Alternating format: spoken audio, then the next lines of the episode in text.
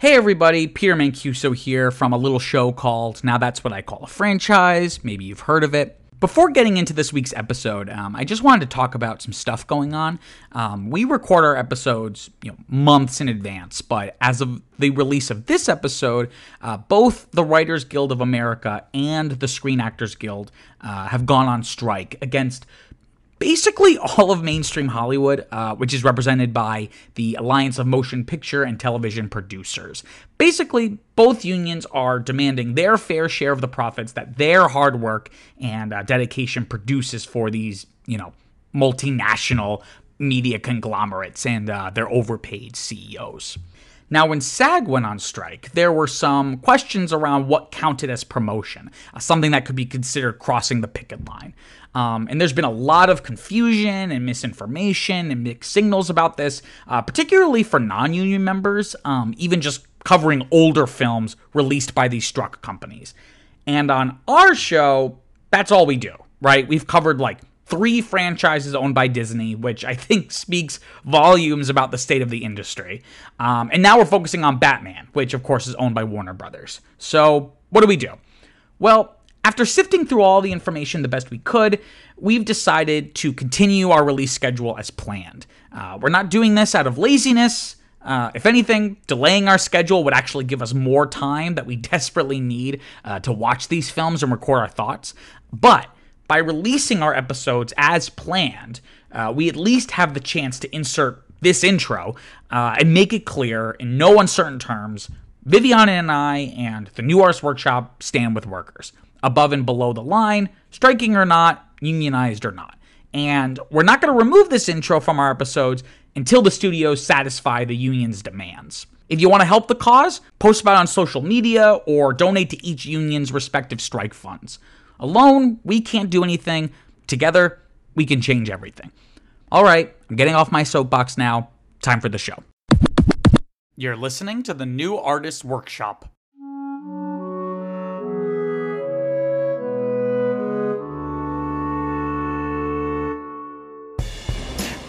Holy rusted metal, Batman! Huh? The ground, it's all metal! It's full of holes, you know? Holy! Oh.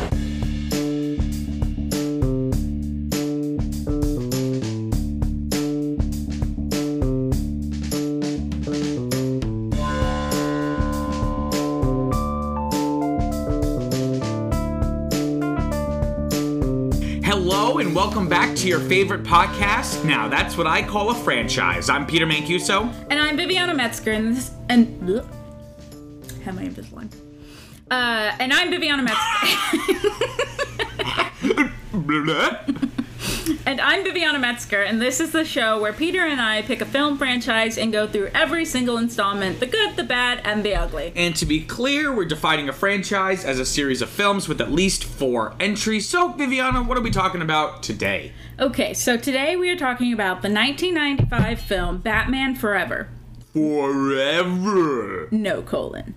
No colon. And this is, of course, your one and only spoiler warning. So if you haven't watched the movie, go do that before listening to this episode. It is available on Max. as, as are most of these. Yeah, most of them.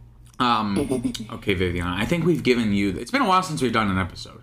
So, I forgot how to do it. No, Yeah, just kidding. so- I forgot I heard. I believe we've bequeathed the letterbox blurb to you. So, The queen. yeah, this is this is a long one. Okay. Okay, Well, a lot of stuff happened to this movie. but- Oh, sorry. shut up. Okay, so here is the letterbox. Bl- letter.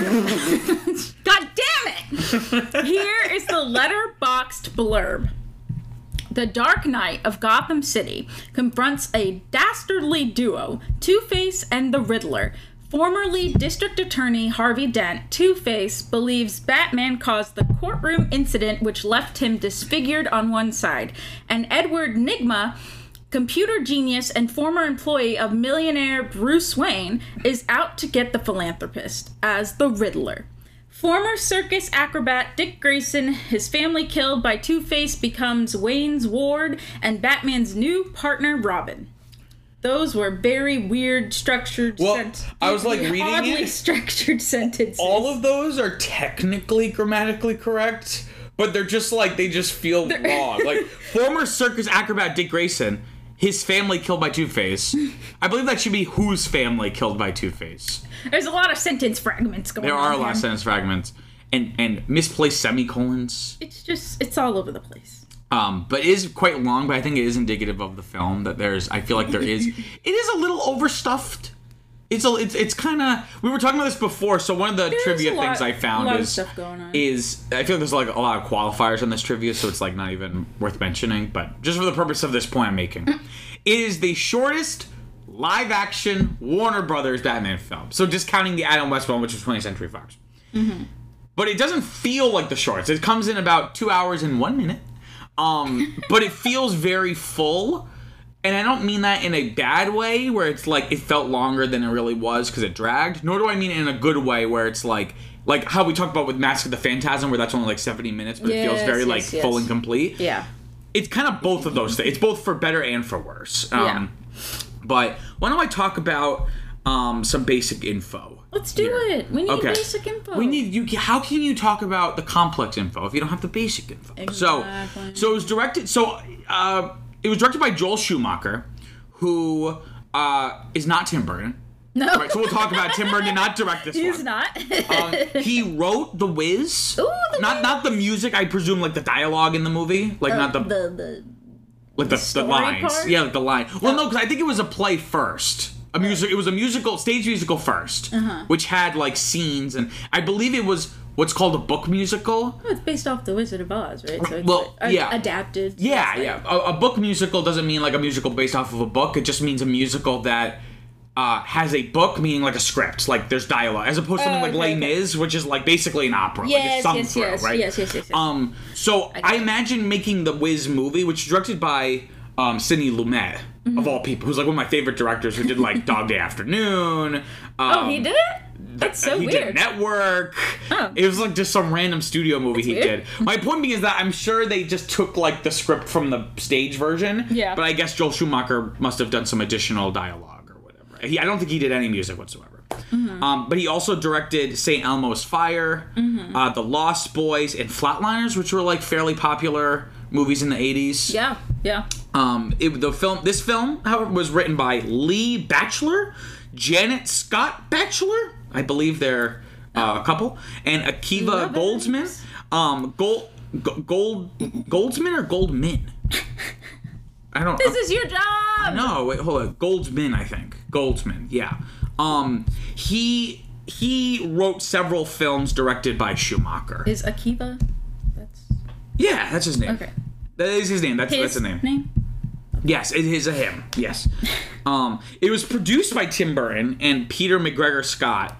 Um, MacGregor Scott co-produced The Fugitive, which was like a Okay. popular action movie with Harrison Ford, I believe. Mm-hmm. Um, like I said, Tim Burton produced this. But I don't know how much of it, his involvement. It may have been just kind of like name only. Which yeah, I thought was interesting because he's like continued with it, even if it's just in name only, you know. Yeah. But it's like something you wouldn't really like. Like who thinks of Batman when you think of Tim Burton? You know, like Yeah. it's usually like Nightmare Before Christmas, like all the claymation stuff. You know. Well, it's funny when you look at Tim Burton's career, because again, if his first feature film was Pee Wee's Big Adventure, Yeah, that's in, right. in the mid '80s, right? Yeah. So by Batman Returns, mm-hmm. right? You know, that I think that was maybe his fifth or sixth feature film or something like that. He's but definitely but getting his career is going on so much that it's mm-hmm. like at that point he was like barely into his career. Yeah. So it's like he went on to do so much other stuff. yeah. Um, I just mean signature wise. some would I- argue his his his best films or his most famous films already happened by this point. Batman, Beetlejuice, Edward Scissorhands. Mm-hmm. Yeah. Um, though I like, I'm not a huge fan of those films I just mentioned, except maybe for Beetlejuice, which I liked a lot more as a kid, and now I, I kind of don't like as much. But Yeah. But I'm trying to think of other films he did. Uh, somehow he didn't even direct this fucking movie. We're talking about his. No, film. I know. It's just like goes. I'm trying to think of his other like what what would be something else in his like filmography that would be like if you were to list like the top five best or like most popular Oh? Tim Burton films. I don't know. I guess the things that I think about are probably the claymation, so Nightmare Before Christmas, Which you didn't even direct. Frank and We. Oh Yeah. yeah. Oh yeah, that's true. It was Robert Zemeckis, right? No, No, um, no, Henry uh, Selick. Yeah, Henry Selick. Yes. But yes. but um, I think he did. I think Tim Burton did direct Frank and Weenie. Frankenweenie. That, but that was like years later. Corpse Bride, He did direct Corpse Bride. yeah. Um, Edward Scissorhands. Um, yeah, I don't know. Well, because all we also grew up again. It's like Well, yeah, we grew up with it. with like certain movies. So like we think certain movies are more important. Like I'm sure someone who's born ten years before or after us doesn't really give two shits about Charlie and the Chocolate Factory. Mm-hmm. Oh, but shit, actually, Charlie kind of like that movie. Um, Oh no, that's fucking creepy. Um, no, but I think he's also kind of coming into his own, like from Pee Wee's Big Adventure movie to like what what was his latest thing recently? I don't know. I don't know if he directed it, but like his he was behind the Wednesday show, the Addams Family. Oh, the Wednesday. Okay, that's really cool. Where I don't think he. Drew, I don't know if he directed any of the episodes, but I think he was like No, the producer. I don't think so, Like the executive producer. There were like a lot of different. Which makes sense because I always think the Addams Family movies were directed by Tim Burton. Because they have like that aesthetic and Yeah. vibe of like the '90s kind of like ni- family friendly No, he macabre. do the- he no, he did. He did none of them. He had those. no involvement with any of them. um, Yeah. But he has nothing to do with this movie. So, Anywho. um, this Outta it was here. distributed by Warner Brothers per usual. Uh, it was released in June of 1995. Uh, it was made for a budget of about 100 million, and it grossed about 337 million dollars. So it was pretty successful They actually made money. all things considered, you know. Um, I'd like to pull up, see if I have my little math, and I have my spreadsheet that analyzes all the box office performances. I should have pulled it up before, but I'm curious to compare it to the other two. Um, Well- the first film was Gangbusters. well, I remember the the Phantasm. It didn't. No, no, I'm talking about the live action ones The in comparison. action? Oh, yeah, the the the, the animated ones did not do particularly. The animated one did not do particularly well. Um, but yeah, so the first film, I'm gonna just look at it as percent returns. Mm-hmm. Um, the first Batman, um, the percent return was like 757 percent return. Oh, nice. Um, Batman Returns was close to 300%, and this one's about 230%. Um, but this one, in terms of just sheer dollars, um, turned a bigger profit than Batman Returns. But still not as much as Batman. So my point being, though, is that it was comparable success. It wasn't like, um, you know, it was a huge downgrade in terms of the return. Um, and I imagine this film was very merchandisable because it was a lot more colorful, I guess a lot so. more cartoony. I feel like they were able to sell a lot more more characters. I feel like they were able to sell a lot more stuff. So I bet there's a lot more money that this movie brought in. Yeah. Um, to kind of compensate for like the um, not as big of a box box office gross. Maybe stuff, right? But you wouldn't like get like a an an action figure or like a plush necessarily of like these characters, right? Like Actually, a Batman of of Two Face, like I these versions of Two Face, I guess so. lunch boxes, yeah. or oh blankets. I feel like this film was a lot more. Um, like if I was a kid, Yeah. I could see me liking this one more than the other 2 mm-hmm. just because it's brighter. yeah. Like I'm talking like if you're a young kid, like seven or something. Yeah, I think I I don't know. But I'm also saying as an adult, as and I'm almost 20, 27, and I spoiler alert, uh, I'm gonna be contrarian. I actually like this one more than the other two live action ones we've watched. the other two Tim Burton ones, and we'll get into it. Yeah. But I think just if you're like seven years old, it's bright. It's just visually keep Yeah. your attention, but also like the kid, all the all the. It's like it's like a live action cartoon. it's like what it feels like. Yeah, You well, know. well, I was gonna say. I mean, I have no. I didn't do any research to back this up, but I feel like this would be like a great thing to inspire like Halloween costumes. Like, oh, yeah. oh my gosh, like It's the Riddler so- and Two Face. Like, you know, his, the, It- the side is all Yeah. kooky. it's really but it's not just like i don't know it's it's there's this element and and this is something i've been very interested in in terms of like like really taking a step back and putting on like a media critical lens and like really like st- almost like studying like an academic topic right yeah, when you look at the superhero genre, it's very, very interesting history, right?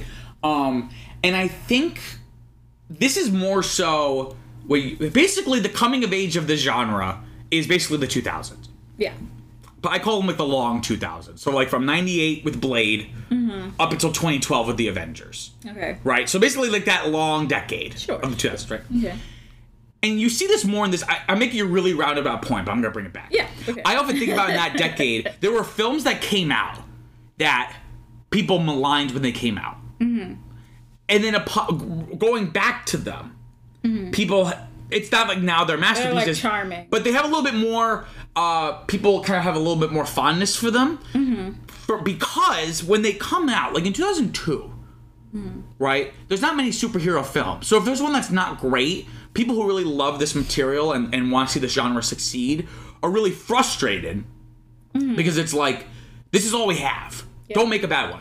But now we have so many, you're able to kind of go back and kind of like take these films for what they are Yeah. and just appreciate them. So like Well, I think I think going back to to X Men, uh, you know, similar type of situation. How like the the tone and everything, Yeah. and and like action and and storyline. How like everything kind of does like. I wouldn't say a 180, but maybe does like a 90. yeah, yeah, like it's it's different. Like the first X Men film is a lot different than the a lot, last of, a lot of film. experimental because Yeah. you know it's not it's not So- uh uh well, it's a new thing you know outside of like the goofy supermans and you know goofy like batmans or Yeah. whatever um so yeah so kind of applying that principle here, if you really dug the Tim Burton stuff, in terms of at least for the 90s, it was really gritty and more emotionally mature. And then this comes out, you're really frustrated because it's like, we don't have much Batman for me, media for me to consume. And this is not, this in is, the movie you're saying or just in general I'm saying like in the media landscape Oh, in okay. 1995, mm-hmm. there's only like a handful of Batman movies. yeah And this is the most recent one. isn't the show going on still The show is going on, yes, but but I'm saying it's easier in retrospect, like you know, 20 years This is- later. this is all they 25 have. years. It's where you can go back. It's like we've had like th- almost three decades of Batman films. Yeah. I don't have to watch it with the lens of like this isn't what I necessarily want or it checks all the boxes Mm-hmm. because I have other Batman films to satisfy those needs. so it's Yes, like with yes, this, yes. I can just kind of appreciate like what it's trying to do saying like and it, weigh it on its it own may merits. not like line up with their head canon or, or like their It's like, well, it's like it's like the Star Wars movies, where it's like when the prequels came out, it was like that was the only Star Wars that people thought they were gonna get. yeah But now we've had like the sequels, and they made the spin-offs, and they have TV shows. So it's like people could go back to the prequels with a little bit more uh, tenderness Mm-hmm. because it's like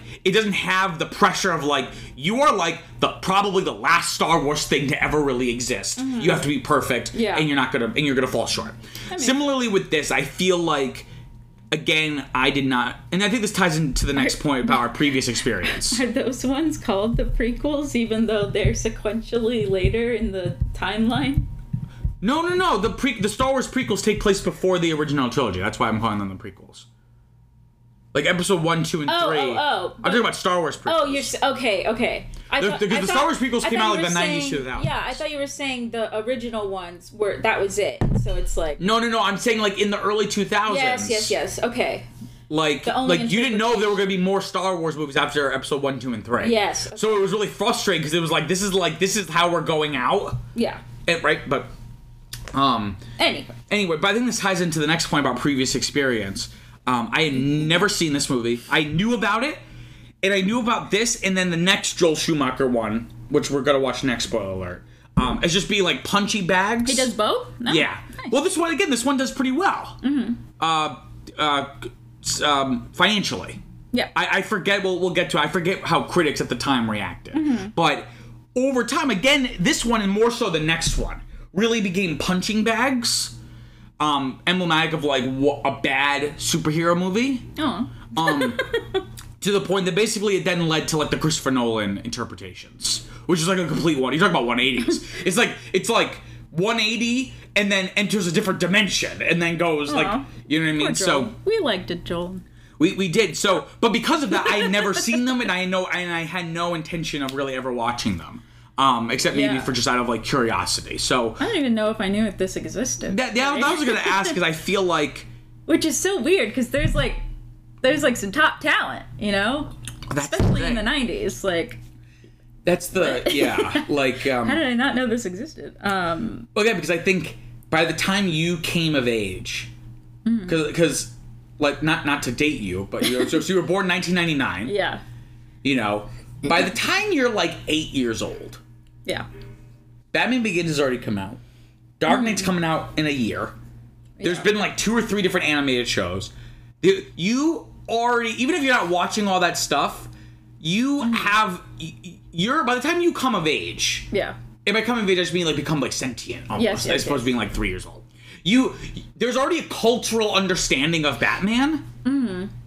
That has already like left this in the. That I don't need to. Yeah. Well, that has already left this wasn't, like- interpretation in the dust. You yeah, know? and I wasn't like super into superheroes either. Um, Yeah. So So yeah, I guess that makes sense. It's like I know Batman, you know, like I know it exists or whatever. It's like, but you don't know like the story or like the the history Yeah. or whatever. All the And- installments. And while I feel this film is unfairly maligned, I if you're like if you told me historically, people kind of forget about these interpretations of this character because of the Nolan films. I'm like, yeah, 'cause the Nolan films are fucking incredible. Like, you know what I mean? Like, they're they're not just like some of the be- best Batman films. They're not just some of the best superhero films. They're the best. They're some of the best films ever made. Yeah, he's good with films. So he's general, yeah. that's what I'm saying. I, my least favorite Christopher Nolan movie. I still like. like, there's no Christopher Nolan films I hate. I think I've seen every it, that- single one. That ambulance movie was that Christopher Nolan? No. Ambulance. So that was Michael Bay. oh, Michael Bay. Tenet was his Tenet. last one before. We're recording this in July, so Bar- Barbenheimer's upon us. Barbenheimer. Um, so by the time you listen to this, it's already come out. But um, so I get to see Oppenheimer. I have two. I have tickets for two different nights for it. I'm going to see it gonna- opening night in New York See it twice, and he he hasn't even seen it. Because I know it's gonna be fucking incredible. You know, like to Well, be like, I'm oh, a I want to huge see it film. twice. Like I try not to be pretentious about film, even though I can't help it sometimes. Uh, For those of you cinephiles out there, I'm seeing it at you You know. did go to NYU, so you know the, Yeah. the pretentiousness is no, but it's not pretentious. it's, it's built in. It's but it's but what I like about Christopher Nolan films, at least as of late, is because he films them almost like more and more. Each film he's filming millimeter? on the IMAX seventy Oh, millimeter, IMAX, IMAX. which is like so like the largest film format. It's like so crystal clear. And when they project it, like it's not just they film it and then project it digitally. When they project the film stock, which I think they said is like 11 miles for this movie because it's like three hours long. It's like the longest. And they showed the canister because the film stock is also so big. Yeah. it's fucking huge. It doesn't even fit. They had to make a new thing to fit the canister. oh, I thought they just have multiple. I think for this one, it's so big. it's literally like the size of like like our. I don't even know how big it is. But anyway, my point being, he films like like when you watch it, if you sit in the middle and you and you s- sit perfectly where you can't see the rest of the theater peripheral, mm-hmm. it feels like you're there. I know people have been saying that since the fucking '60s when like they get a, like a bigger in like their TV goes coming- bigger. yeah. Like the like the TV screen's like three inches bigger. It's like a 20 inch TV, and they're like, it feels like you're there. Pause. I have to cough. Oh. Sorry. I'm just be honest, that might be hard to cut out because I was in mid ramble. Sorry. Start okay. the, start that sentence again. Um, all, all I'm saying is that the uh, if you sit in a certain place, we're really going off the rails here, but but Yeah, it's like there there's nothing. it feels like you're there. There's no yeah. like I saw Dunkirk, and the first shot is them walking down a street. It's like a head-on just shot. It, I, I know it sounds like a cliche, but I cannot mean it more. It felt like I could just get up and walk down the street. it was so beautiful. Yeah. Right. Anyway, my point with this is that I'm going to see it at AMC Lincoln Square, which has the which will project 970 millimeter. I'm seeing it the Thursday night at 11 fucking 30 at night. I take I have the next day off. Oy. And then we're, her, Vivian and I are going to see it. I'm going to see it again with her Saturday night at like 10:30, and then we're going to see Barbie in between. And those were the Um, those are the only available times. No, no, there were later times, but like a week later. Oh yeah. And I was like, I don't want to wait a week. Oy. So, but I was able to get us good tickets, like good Yeah. good seats, as opposed to being like at the front. But anyway, my point with all of this, I think I've seen Christopher Nolan. My point is with this is He's that a real auteur. I understand why this film and the other one, especially in contrast, Mm-hmm. were forgotten, and and I understand to a point why they were maligned because they're you know uh, they're just a very different elk. They're silly in comparison. They're very silly. well, they're, they're silly in general. But they're yeah, but this is like the Adam West one, but like with a huge budget. yeah. Because again, let me look at what the budget for the Adam West, and obviously the inflation it was different. It was like three decades apart, but the Adam West one was made for a million dollars. This one was made for a hundred million dollars. Oh. And again, obviously, I'm sure it's that. But the point is that even even adjusting for inflation, it's it's a huge No difference. fake shark here, baby. Yeah, no fake shark here. Well, at least if well, it would be a fake shark, but you know. Sorry. Um, My phone yeah, but I thought we were supposed to silence our toys. I did. It's on silent. Um, but it uh, it feels like the Adam West one, but with like a huge budget. Um, and and I, we were watching it, and I was like, "Why is this more cartoony than the literal cartoon we watched last time?" It's so Like, campy. It is so So campy. campy, ridiculous. Everything is it, to though. like the nth degree. I kind of love it though. It's like. But that's what I'm saying. It's like I, it's it's at least more interesting. I find it more fun to watch, and I don't mean in like a like oh you just turn off your brain. I, I can't. I'm not some, saying it, it's dumb. No, I Fine. mean, well, it is. I think it. I think it's an. I think. Look, spoiler alert. I think it's more I think it's artistically an interesting. Okay, movie, but it's like yeah, it's like very en- engaging and like. I find the creative choices Yeah. more interesting yes, yes, yes, than the than the Tim Burton ones. yes. Um, why don't I give you some background though? Yeah. Okay, I, I could see. I could look. I could see the look on your face. You want some background. Yeah. Okie dokie. Okay. Okay. Okay, so in terms of the development, Batman Returns, which was the last live action one. So if I say the last one, forget the animated one. I'm talking about like kind of this live action Okay. Okay. because they're kind of the same universe. Yes, Because it's like you have like the, yeah, it's like the Tim Burton, the Burton verse, The if you will. Burtonverse. Uh, so Batman Returns was released in '92 uh, with financial success and generally favorable reviews from critics, but Warner Brothers was disappointed with its box office run, having made 150 million dollars less than the first film. Right, Mm-hmm. um, and I think we talked about last time. You could probably chalk that up to the fact it was a little bit darker than the previous one. So I think. Uh, to, for a movie to be uber successful, it's Mm-hmm. not getting as many people to go. It's, it's about getting many people to go more than once yeah. right? So I think the issue of Batman Returns was either it scared really little kids or kind of bored slightly older kids. Like maybe if you were like 11, you might be kind of bored. Mm-hmm. I know it might be kind of random or like kind of not so relevant, but like I think the seasonal thing is also weird. Like, are you gonna go multiple times to watch a, essentially a Christmas movie? Like in July, in whatever, July. whatever it was. Yeah, June. like no, you know, it's kind of and then Mask the Phantasm was released like on Christmas Day. so they Wasn't have, it? They have something like that, so they had the capability. I don't know. It was. It's very different. It's um the the film. Especially now with COVID, like when films are released, just kind of shifting. Yeah. But I know for like the longest time, the fall was like Oscar season. Mm-hmm. Right. It was only in 2015 when The Force Awakens broke tr- Star Wars tradition because all the Star Wars films had been released like in May. right? It was like December. It was like a week before Christmas. But they did gangbusters. Yeah. So the so suddenly people realized like, oh, like you could do a big if it's like if it's the right blockbuster, it could be a huge behemoth because it's like the Christmas season and families Yeah. will go multiple times. Yeah, one that yeah, people are home and stuff like well, I was gonna say, think about it, this is a very small s- sliver of the market, but think about college. Like I was, that was my freshman year of college, Yeah. so I saw it with family, and then I saw it with friends from college, and then I saw it, like you know what I mean. Like you saw multiple times. But anyway, Mm-hmm. Yeah. Anyway, uh, after Batman Returns was deemed too dark and inappropriate for children, with McDonald's even recalling their Happy Meal tie-in. So, so the fact the last one was darker kind of Oh hurt merchandising. Warner Brothers decided that this was the primary cause of the film's financial results and asked Burton to step down as director. So it sounds like they, Mm. while Sam Raimi um, would later go, who, uh, so they considered other directors. Sam Raimi, who would later go on to direct the first Spider-Man film in 2002 Mm-hmm. um, and John McTiernan, who directed Predator and Die Hard, Mm-hmm. um, which you've both seen, which you've seen both of. Predator is the one, Uh, Yeah, I in, think in like in like South America Yeah, yeah, yeah. with the- Arnold he goes like Schwarzenegger. invis- invisible. yes, Yeah. and then yeah. Die Hard's and then we the Bruce Die Willis. Hard, yeah, yeah. the um, so both those directors were considered. Um, but ultimately, Joel Schumacher was selected by Warner Brothers after his work in The Client, which I guess is a film he did, and approval from Burton. Um, Ah, good job. husband and wife screenwriting duo Lee and Janet Scott Batchler.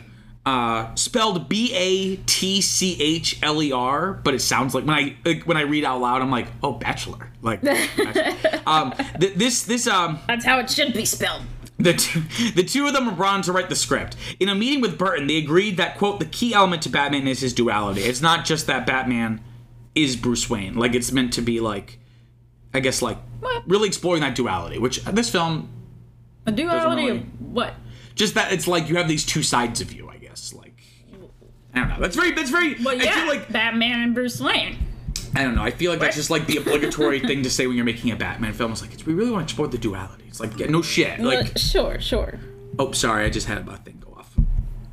Sorry, I, I'm gonna mute. I yelled at you. I did have it this- muted, but I had then I unmuted it to check the sound levels. So I apologize. this this is a very yes. We're doing this unconventionally. We're doing Yeah, we're doing it in the during morning. During the day Technically, that's it. Yes. on during the day in the morning. on a normal a normal work day where other things are happening. Don't say a work day. Uh, Keaton initially approved the selection of Schumacher. So uh, for a start, Keaton was maybe going to return as Batman. No. Michael Keaton. Um, he initially approved the selection of Schumacher as director and planned on reprising his role as Batman from the first two films. Schumacher claims he originally had in mind an adaptation of Frank Miller's Batman Year One, which we talked about before, which is basically like um, a, a very famous yes, comic, uh, like a run of Batman, um, exploring like that initial like first year of Yeah, year one. yeah, yeah, yeah. Um, and Keaton claimed that he was enthusiastic about the idea. Warner Brothers rejected the idea as they wanted a sequel, not a prequel. Um, producer Peter MacGregor Scott represented the studio's aim in making a film for the MTV generation with full merchandising appeal. Um, again, I gotta fucking say, like, I, I want merch for this. merch. Of all, I, like, like I've never watched a movie as an adult, and like, it's it's rare I watch a movie as an adult and be like, I want merch from this. Yeah. This is like, this is one of them. I loved the Riddler's sparkly outfit. Well, can we talk about the Riddler has like seven different outfits? He like does, he, he, he keeps like evolving. It gets like more and more ridiculous. Like that's the thing. Like it feels almost like self parody. Like it's like, but I, I don't know if they're doing yeah, it like, like. the la- like the last one, like it just seems like so silly. Like like why did she eat a bird? You know, like yeah. why did he eat a fish? Like when they were hungry. Um, so in terms of casting, Keaton decided not to reply, uh, excuse me, not to reprise Batman because he did not like the direction the series was headed in and rejected the script. A decision was made to go with a younger actor for Bruce Wayne, and an offer was made to Ethan Hawke, who turned it down. Oh. Um, which would have been interesting. Schumacher had seen Val Kilmer in Tombstone, which I guess was a film he was in, but was also interested in Keanu Reeves, Alec or William Baldwin, uh, Dean Cain, uh, Tom Hanks. Tom Uh, Hanks. Also, Dean Cain. Uh, I don't know if it was before or after this. Dean Cain played Superman on a TV show called uh, Lois and Lois and Clark instead of Lewis and Clark. Yeah. Yeah. Um, there was, it was a TV show where it was almost it was about Superman, but it was almost like a rom com sitcom version. Okay. Not a sitcom like Friends where it's like an audience and like No, yeah, laughing, yeah, but yeah. like um, it was much. Sorry, I'm clearing my. I don't know. I got like some allergies or something going on. That's okay. Um, but yeah, Tom Hanks, Kurt Russell, Ralph Russell. Fiennes, Daniel Day Lewis, and Johnny Depp.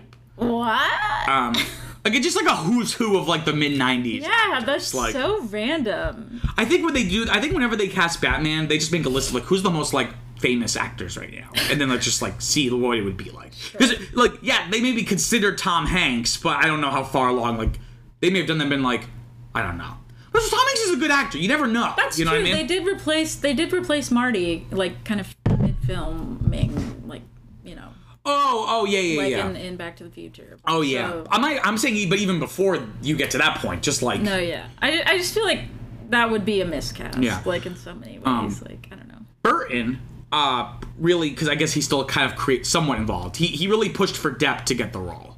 Um, Kilmer, who as a child visited the studios where the 1960s Batman series was recorded, and shortly before, um, this this is separate from the 60s, but I, I also read in the trivia, and I'm reading it now here that like right before like he was signed on to be Batman, he had visited like a bat cave in Africa for, for like another film or something. I think he got the call while he was there, like in doing that shoot. Um, he was contacted by his agent for the role. Kilmer signed on without reading the script or knowing who the director was. He just, he just wanted to be Batman. He was like, "It's a sign, baby. It's a sign." Um, Billy Dee Williams took the role of Harvey Dent in the first film, Yeah. basically solely for the possibility of eventually portraying Two Face in a, in a sequel. Yeah, we did think, t- talk about that. um, but Schumacher cast Tommy Lee Jones in the role instead. Miscast, let me tell you. Tommy Lee Jones. Yeah. I I'm sorry. I don't know if he's miscast. he does really well. He's a good. He's a great actor. I, I don't know much about the character of Two Face from the comics. Like my only real experience with Two Face is the Dark Knight version, Yeah, the the crystal. Yeah. which I feel like you shouldn't really use as like the Batman litmus the, test. the blonde guy. right? Yeah, Aaron Eckhart. Yeah. Um, and then a little bit of the animated series. Um, I feel like in this, and we'll talk about in the trivia, like he kind of feels almost like Joker light Yeah. in a lot of ways, and and fans complained about that. That like it kind of it kind of like how he's supposed to be? no no he's Oh, I he's thought I thought all of Batman's like people were like, like kind of like on the verge of like a nervous like breakdown like basically. yeah, kind of like supposed to be like kind of deranged and like kind of like all over the place. Like They're they're all meant to be like criminally insane, You know, but like- but not in the way where it's like what's her name? Harley, you know, Penguin. No. Like they're like uh, Joker, Riddler. Like they're all silly, you know. So like they're, they're not meant to all be like maniacal laugh. Like I feel like if if you just think a Batman villain is someone who maniacally laughs and is kind of like like crazy, a then then yeah, you're off base. I, I again, I'm not.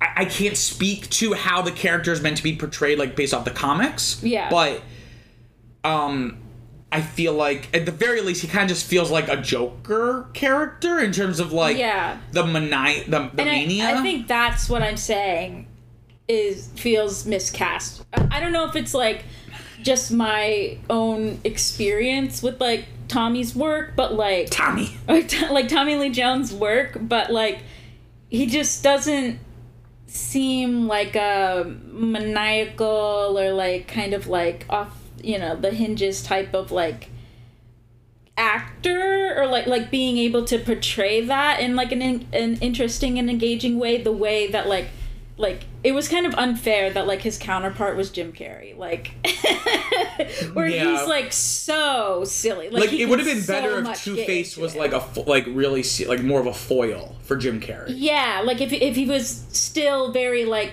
what was he a DA like very like official like but like now evil or something like I don't know it just it seemed wrong that like when Tom- Yeah. Tommy was like trying to do that you know Like, he was being like really wacky and zany and. it yeah it just seemed like out of place when he was trying, Yeah. when he was being Because even in the animated series, he's like really he's meant to be quite menacing. okay almost like he's turned like from DA to like a gangster almost. Like, Okay. And gangster, not gangsta. Like you know, like a like a like a classic like for like a mob. yes yes yes Um, so I think that would have maybe worked better. Though I think I I think to be fair, I think Tommy Lee Jones commits.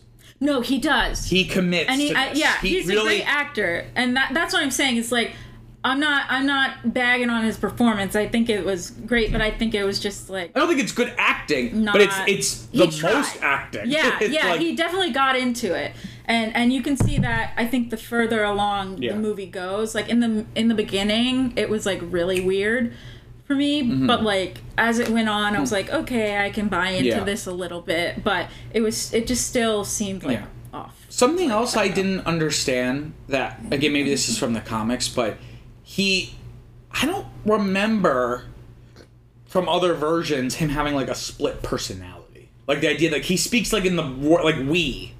Like he speaks I in the plural. just like to amp it up.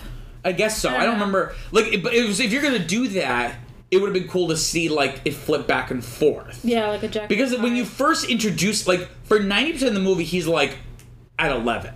yeah, But his first scene, he's giving like this really like like quiet speech to like his hostage or whatever. yeah, yeah, And then when they flipped him being like, ah, I was like, oh, that's interesting. He'll kind of like flip back and forth. But then he just like Yeah. stayed at the wacky. Like he never went back to that. yeah, And I was like, because that's a good use of Tommy Lee Jones's skill, yeah, yeah. right? Because who does he play in movies? Like detectives, lawyers, Yeah. politicians. I think I like, think that's why like and thinking, He's always like a good orator. Yeah. So it's like it's like so you get you get to have your cake and eat it too, where you get to take advantage of Tommy Lee Jones' natural obvious skills, Mm-hmm. but then kind of get let him play against type and play like this kind of wacky comedic character, but kind of have him play both. Yeah. And go back and forth. But they didn't really do that. So I was that was a little disappointing. Yeah, and I, I think that I think you're touching on something that kind of goes or, or, or is maybe what I'm thinking of because like the other side of him is so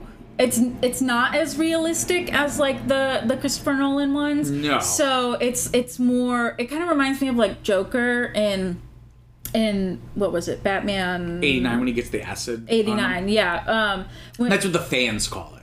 Is that It's what- just called okay. Batman. So Okay, to distinguish So it, they say Batman 89. Okay, yeah, in Batman 89 because there's like the prosthetics kind of making the smile exaggerated and stuff like that. So like Talk about talk about the makeup in this one. yeah, but so I feel like some something someone like kind of like a Jack Nicholson can like play it straight, but then also Like, let the makeup do the work for him. but then also be able to do what you're saying and like act differently, act maniacally in some way, like at times, and then act more like straight on and like like I don't know, straight edge or whatever Yeah. it's called. Um, but yeah, so it just seemed weird seeing Tommy be so silly, but He was pretty silly, and he was reluctant to do the do it, yeah, to accept the role, but um, he did so at his son's insistence. well that's fun. Probably because it's like He wanted to see his dad as Two Face. in, in in a Batman, yeah, in a Batman. Um, in terms of the filming of this movie, uh, Schumacher and Kilmer clashed while they were making making it. Uh, Schumacher described Kilmer as quote childish and impossible, reporting that he fought with various crewmen and refused to speak to Schumacher for two weeks after the director told him to stop being rude.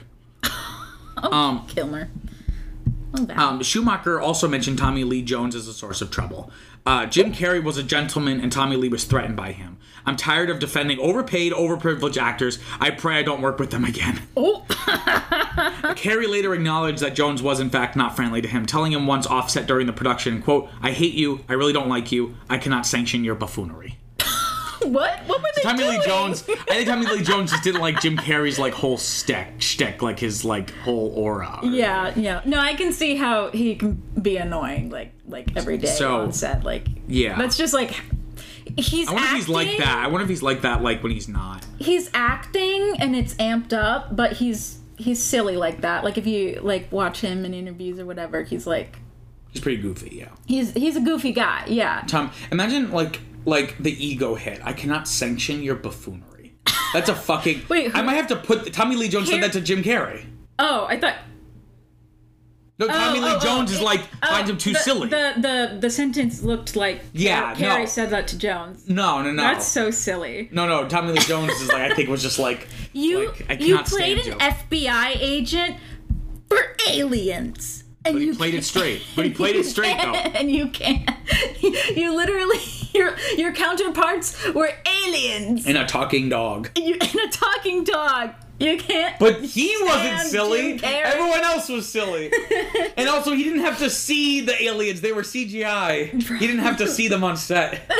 That's even worse. Um, Oh my gosh. Anyways, third third also we pointed out we we noticed third green outfit.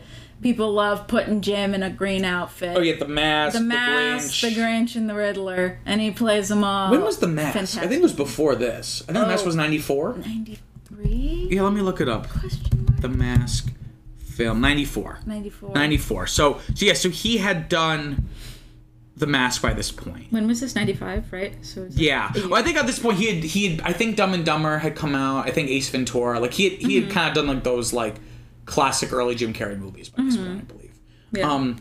and I'm not trying to typecast him either because I think he can he can do. Lots Oh well, yeah. I mean, if you look at Eternal Sunshine of the Spotless yeah, Mind, exactly. he com- plays completely against type, right? Yeah, but I, I Um, think he just he does that. I don't know. He's he's just so good. He's just like so good. I don't know. I really like Jim Carrey in those silly roles. Like I think he just like does really well. And this is very much like even in his sillier later stuff. There's like a very specific thing about like early Jim Carrey, Mm-hmm. which I find a little insufferable. Like I don't really like Ace Ventura. I've never seen that. I I think I watched it once as a kid. Even as a kid, I didn't really like it. The pet detective thing. Yeah, it's just like it's just like it's not that it's goofy. It's that like I feel like there's no heart. No, yeah. Some Like I don't feel it. But for this, it works because he's like the villain. But Ace Yeah. Ventura and I, I haven't seen Dumb and Dumber, but I should because it's, No, it's yeah, Rhode. Island because it's um it was filmed in Rhode Island. it's well it's directed by the Farrelly brothers who are from Rhode Island. Oh, oh, oh. So like all their movies, not all of them, but a lot of them are Rhode I- based in Rhode Island or Yeah. at least shot there. But but uh, but my point being is that like I always feel like there there's like nothing underneath. Yeah. Whereas with this is exactly the same, but he's the villain, so like I don't mind as much. much. Yeah. Um yeah, I think I would agree. I mean like not I'm not saying I love everything that Jim Carrey has ever done and and some stuff is like really stupid and like kind of annoying and like, you know, but um and and I haven't seen everything like I said I haven't seen Ace Ventura or Dumb and Dumber um which just both look really dumb. like I don't know. Um but like I don't know. I just feel like in these in those three roles specifically, like it just comes so naturally. Yeah. Cuz like like you can tell when people are trying really hard, but like there's just something about like he like his little facial expressions, like his like He makes it look effortless. Yeah. there yeah, he has like this gen like it, it's kind of pretentious, but like he has this kind of like je ne sais quoi about him that like is so natural whereas like He has the secret like, sauce. You yeah, can't teach it. You with, just like, have it or you don't have it. yeah, or like with Jack Nicholson, you can like kind of tell it's more of a it's more performative. Um, whereas like I felt like with Jim Carrey, it's like I don't know, it's just like him. Like Yeah. I don't know, it's weird. I can't explain it, but I thought he did really well. You're saying, Jim. Carrey, you're so good at playing crazy freaks because you are crazy. um, and but- he- but- I don't think he would deny that. but yeah, the casting, I think, again, He's great. for for what it is, being like this goofy, campy, almost feels like a throwback to the '60s stuff. Mm-hmm. Um, I think wall to wall, the casting is almost this. Mm-hmm. Again, like I, I like Tommy I Lee Jones. Um, Val. Well, I have some thoughts about Val. I think he's a better Batman Mm-hmm. than than Michael Keaton was. But as Bruce, he's pretty vanilla and bland. Like he doesn't really emote all that much. Is that? I feel like that may just be Bruce. No, because I, it's not that he's not expressive. I'm just saying, like, I don't really feel like there's anything on. Like, it feels like they just pointed the camera and, and told him, okay, say, don't go in there. And action, don't go in there. You know what I mean? Like, like it just feel. It, it doesn't feel like he's really. I don't know. Maybe it was an acting choice to be really reserved. I don't know. I, I don't know. I don't know. It just I, feels I, a little I void. feel, no, I understand what you're saying, and I think I'm. I. Because even the Christian Bale ones, he's still has a personality. I guess so, as yeah. Bruce Wayne, you know. We'll we'll see we'll see, like um, uh, what's his name? Christian Bale's interpretation. I think uh, we'll get a better understanding. But I don't know. It just seems like Bruce is just kind of like Yeah. Like a piece of butter. Like But see, but that's not. But that that's I think just indicative of the films we watched. That most of them, except for Mask of the Phantasm, has really sidelined Bruce. Um, But oh, but I think I remember saying in Mask of the Phantasm is that that is really hard to not make him a piece of toast. yeah, exactly. So like, It's like it's like such an internal struggle that you you Yeah. somehow have to subtly bring out and Well- into actions let me give you an example. without blowing your cover. Let me give you an example. Right, because here's the thing: is that he's meant to be as Bruce. Like, well, really, when we say Bruce, we're talking about two people, mm-hmm. and I'm not talking about Batman. There's Okay. the Bruce who is Batman, Yeah. but he's not dressed as Batman, like the Bruce like in the Batcave, or he's talking to Alfred about something Yes, Bruce. and then but then there's, there's the, pl- the. Playboy billionaire, right? Yeah. That you know, let's like using the example of let's say like looking ahead the Robert Pattinson version. Mm-hmm. They specifically like, and they talk about this in interviews, was like this version of Batman. If he's only like in his second year of being Batman, mm-hmm. so he hasn't really developed the Playboy persona quite yet. Rob. Yes, Robert Pattinson. yeah. So when he's Bruce Wayne, he's just like emo. Yeah. Yeah. But that's like at least a choice. Yeah. Whereas this movie is trying is like on paper, he's like meant to be like the same Michael like a Playboy billionaire version of Bruce. Yeah. But he's not doing anything with the character. He's not really like leaning into that characterization. They don't really have they don't really have the um I don't think they really like give him the situations to show that whereas like in the in the mm. mask of the phantasm like he's at a soiree and like there's like girls surrounding him and stuff. So so i think in a way the whole playboy situation like if, if you were to defend the kind of like flatness would be that like he doesn't do anything yet they're everyone's still like attracted to him like whether you know for his money basically. But like he doesn't really have to try hard. Um but then also i think just like rob Pattinson is just like kind of like a better face actor. Like like with Twilight, like rob Pattinson's like one of the best actors of his generation, but he's just been like in schlock for like ten years. Yeah, it's it's like really it's so hard to describe because it's so subtle, but it's just like he he can do something that like makes it not just plainly emo. Like like you can see like other stuff behind Yeah. his eyes somehow. Well, it's actually interesting when he was cast as Batman. It's so weird. um, because he was in the Christopher Nolan film Tenet okay.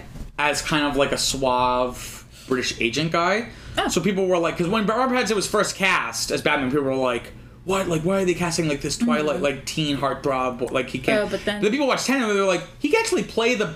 Do the Playboy billionaire thing kind of well. He could Yeah. play that. He didn't really get to do that in the Batman. Mm-hmm. But but um, so, so your argument is basically the material here doesn't really give him Val Kilmer much to do. I, I agree with you to a point, but I think there's I still think he just he just Michael Keane at least also didn't have much to do, but he just had like a natural uh, charisma that I think Val Kilmer doesn't. Not that he doesn't have, because I've seen him in other movies, I kind of like Val. and he and he has a a different kind. Of, like I think I've only ever seen him in the Top Gun movies. Yeah, I And that's a different no kind of charisma because he's meant to kind of be like the the bully, like The kind of Iceman or asshole. whatever? Yeah, Iceman. I But don't I don't know him like at all. I mean, like you said about Top Gun, and I remembered him from that. But has he been in like anything? he was pretty Like- big in the '90s, and I think he really tapered off. Oh, okay. And now he has throat cancer, I think, which is really. Oh, sad. oh, was that real? Yeah, that's Oh, why he was. Top Gun. Oh. Um, in fact, in Top Gun, I believe like you, they're communicating with the computer. yes, Um, yes, yes. But then he does say like one or two sentences, like for emphasis at the end of the Mm-hmm. conversation. I believe he didn't actually say. I don't. I don't believe he can talk in real life. I think they they used AI Oh. to replicate his voice to and just had like, move your lips like you're saying this stuff, and then we'll Yeah. we'll, we'll put it in. It seems like I've seen, I've seen stuff where he's been a voice actor. Uh, so Wasn't he in Prince of Egypt? Yeah, Prince of Egypt. Who was uh, he in Prince of Egypt? Moses? Oh, I have no idea. Um. I think he was Moses. Yes, Moses and God. Well, yeah, because I think the whole idea. Yes, yes, but Um, yeah, in planes, but um, a lot of these like live action ones where I would like know him, like know his face or whatever. I haven't seen these. Yeah. uh, Again, he was probably he was much bigger in the '90s. I think he kind of tapered off. Well, Um, there's some stuff in the in the 2000s. Yeah, I'm not saying he wasn't in anything. I'm just saying I think his star power probably was, you know, this is kind of like around that time. Yeah. Um, but yeah, I think overall, just like I think at least good. If if nothing else for the visuals, I think phenomenal casting across Mm-hmm. Yeah. the board. Um, I think I think he was he's a good Bruce. Like he's like. No, I'm sorry, Michael Keaton, but he, he's like he's like a little bit more like attractive. you like- believe he's like a hot, yeah. Yeah, yeah. Um, you know. Michael Keane's like a very specific look, Yeah, not that unconventionally he, attractive. not that he's ugly or anything, but I think just like the the I don't know, like the straight edge, like I don't know, strong jaw, like the little glasses, like I don't know. It just like He's kind of nerdy. yes, Whereas but, Bruce but not not in like a. Steve Jobs way, No, like just in like a, a nerdy. cool billionaire way, like. Oh no, I'm saying I think it's like a Steve Jobs. Oh, like I, I think don't he know. he looked he was like a little too like nerdy and kind of like I don't know. I thought he. I thought he was cute. I thought he. I thought he did the funny little things. Um, yeah, like when he was when he was like smiling or like like doing that little smirk as Batman. That was silly. Like you know, he has, Mm-hmm. Yeah. he has those little things. You know. um something that we haven't really talked about this movie. Um, and normally we wouldn't really it wouldn't really matter. Um, but Joel Schumacher is gay. Oh my God! The amount of bulges in this movie. The I, I, like the look, I'm for it. I'm oh for it. my God. It's but I think it's part of this conversation, and it was again. This is one of the things people maligned the this and the next film for was how how homoerotic they were, um, I or guess are so. I should say. Um, I guess so. you know, people say that about Top Gun. Is, are dudes just being nice to each other? Is that seen as no, it's like it's like, this weird physical. No, but this like really is like homo. Okay. Like it's not even subtext, right? Where it's like. Crotch shots, Oh huge God. bulges. They're so big. When Batman puts I, the one like the the the butt shot. Well, I was gonna say the crotch shots and the bulge or whatever. Like, it's not like he zooms in on just the crotch. It's just because it's so big you notice it. Yeah. But the butt shot is what got me. So if you haven't seen this movie, near the end, Batman puts on like a new outfit, and they're doing close-ups of all of like the different p- parts of it, like the, the like the. The gloves, the Well, chest plate. yeah. But then they do one where he literally turns around and they have like plastic butt cheeks. and they it, it fills the whole screen. Honestly, I think it just adds to the campiness, but it is kind of it is I'm fo- I like it. That's it the is thing is I like it. noticeable. And it's not that it's like bad or like inappropriate, I don't think, because like they are tight outfits, right? So it only makes sense. But it's just like Jesus Christ! Are they Yeah. the, the only one with the little bulge was Jim Carrey? Yeah. it, it was like, and also like the lawn. There's like a scene, like I wrote laundry scene, like when when Robin's doing laundry and he's like Oh dancing and like he's like, it's like a very, it feels like a music video and it's like very. they do laundry in the circus? And look, this isn't this isn't Was saying anything. necessary? This is not a critique. I'm not saying this is a bad thing by any, you know, in any sense, right? Um, I think it's just something that I think should be discussed because it adds to the personality and identity of this film, right? Yeah, Um, yeah. But again, I think it like like look. It was- I'm sorry, and maybe I sh- maybe I don't know if this is like PC to say, but like Oh, God. no, but I'm saying like gay directors have been really creating like some of the steamiest heterosexual ro- like sexual tensions ever. For decades they've been doing this, and Joel Schumacher is no exception. Because the amount, like how sexy this is, like like Nicole Kidman comes. I read in the thing, so she like she tells him to be at her place at midnight yes, to have sex. of course. But she answers the thing and she just dresses. She was actually naked. She was She's- not wearing no, anything under the thing. Yeah, I read the tri- in the trivia, Yeah, you Um, can tell. She's and it's like this banter between them. The sexual tension you could cut with a knife. bro. They just like started making out. Yeah. And then she was like, "Oh, actually, I, I like someone else." That was Yeah. so funny. It's but also, I'm gonna be honest. I I didn't really like that dynamic. I thought it was kind of weird. oh, it was not. It was not good chemistry on like an actual artistic level. Which is strange because I like. It was just I two really hot liked people being- Andrea. Yeah, but I just I don't know. I just thought it was like really forced. Like Well, with Andrea in. Mask of the Phantasm, like they There's did a lot of there, work. you know. A, the voice performances are great. yeah. number one. But then number two, they do a lot of c- good character work. Mm-hmm. Whereas here, Nicole Kidman's character, like I didn't again because I never seen it, I didn't know much about it. I I thought she was like Poison Ivy or something. Like I thought she was gonna be like a Uh, character we knew. Yeah. Um, she does not really have much development. She really is there as like, okay, we've done Vicki Vale, we've done Catwoman. Is she even a, a person? I like, believe she was created just for the film. Oh, okay, because I never heard someone named Chase. From, no, from the. I believe Batman I believe she is unique to this film. Mm-hmm. Um, and she she is really there just to be like a love interest for the Just dude. to be hot. just to be like a hot. But it's like it's like, but you know what? The Joel Schumacher got the assignment and he turned it in early. Yeah. And answered the bonus questions on the homework, right? You know what I mean? Like Yeah. Like he really like it was like okay, look on like an artistic level and script level, this is pretty thin, but Yeah. we're gonna make it as like you know as as uh, sexy as we can. Yeah, Um, and and I don't think she was bad. I think it was just, it, it was just so strong that it was like like oh my god like like she was just like throwing herself at him, and it was like Look within the first two minutes. I was in this movie is structured. why just because he's like a masked vigilante like she was like oh I just like always go after the bad boys, but like I guess he's so. not a bad boy. He he like works, Works with, with the, cops. yeah, What are- exactly. What are you know. saying? Just because he has a mask on? black, yeah, guess. Also, that was so weird. Did she think they were gonna have sex in his suit? She was know. gonna find out his identity. I was gonna say it would be funny if he was like, "Here's this blindfold. I only have sex."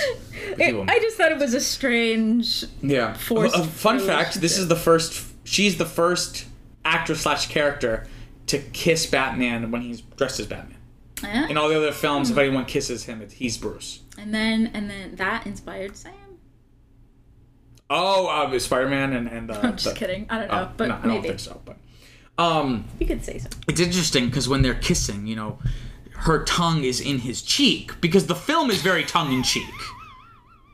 that that was that was a sloppy kiss. That was that was in it. Yeah. That was not you- like the little like um like kind of Disney movie princess kisses were- these where were it's just kisses. like ah, Did- like did you mouth open. Did you like my segue? Yeah, yeah. Y- yeah, yeah. It's pretty corny. But, you know, that's who we are, so Um, but yeah, no, it's really, it's just really tongue in cheek, and like I said, it's more stylized and cartoony than the other ones were. Um, and like you know, like, like take we were talking about this before, but take Tommy Lee Jones for example, the makeup, right? Like yeah. you contrast it with the Dark Knight one, where it's like, what would this be like in real life? Yeah. Whereas this, it's like not only is he burned with like acid, Mm-hmm. it's like he's purple now. Yeah, it's like made like kind of like silly, like he's like It's very exaggerated. or Yeah, it's something. very very exaggerated. Also, LOL. The uh, I don't know the exact story, but I think in the the Harvey Dent or the Harvey Dent in the Christopher Nolan one, isn't it from like a pipe? Like, No, so what happens is, is that he gets covered in, in gasoline on one side. Oh, And then oh, there's oh. an explosion, so that side of his whole body gets burned. It's not acid. Okay, well, it, it was kind of silly, like the the explanation. Like he just covered his face with like a folder, and that's why it's like only on the one side In why The Dark Knight? in this movie. Oh, oh, like his Like, backstory. some- they show the someone someone threw acid like the mob guy. Yeah, I don't Yeah. understand. I, I got kind of got lost in that explanation. I guess he somehow blames Batman for it, but I forget why he blames Batman for this, act. even though it was the mob guy who did it. Uh, I think. Mm, I don't know. I got confused too, but maybe because he caught him and he was there. It was like you're the reason he was on trial. I was like, yeah, you're you were trying him though. anyway, um, I but guess if they never tried him, he wouldn't have thrown the acid. but That's kind of a big workaround, though. I don't know. yeah, I don't know. It's it's just whatever. Um, Whatevs. But uh, something interesting I noticed, like again going back to Kilmer, Kilmer versus Keaton, right? it's interesting because Kilmer is like very vanilla, Mm-hmm. but the surrounding film is so much wackier than previous films. Yeah. So it makes his kind of like more low key performance more noticeable. And if anything, it would be like I feel like Keaton would have done better in this.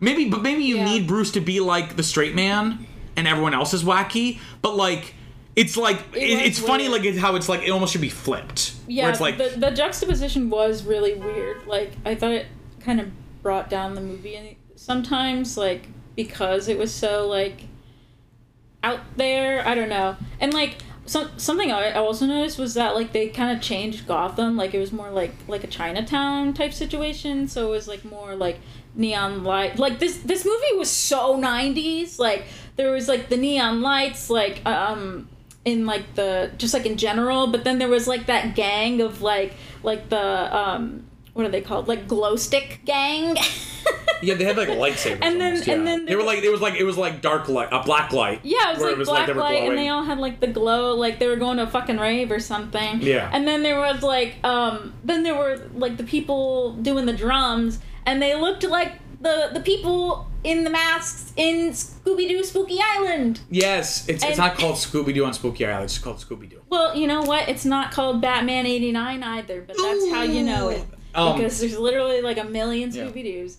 So, yeah, that was kind of funny. It reminded me of that. And like uh Robin's like is it a haircut? His sideburns, like Sure, yeah. his whole look, like kind Very of sharp, yeah, it was very looked, 90s. It looked like someone from like from that movie, yeah. And then like the the kind of glow in the dark, like the, the drums and all that. Yeah. I, I could be totally wrong. I could be misremembering, but if I in my research or my trivia, looking up situation, Gives me big boss baby um, vibes. it, it gives me big, huge boss baby. No, vibes, just kidding. It gives me big Scooby Doo vibes. Yeah, it's like you everything's compared to Scooby Doo or Back to the Future, or like that's like everything.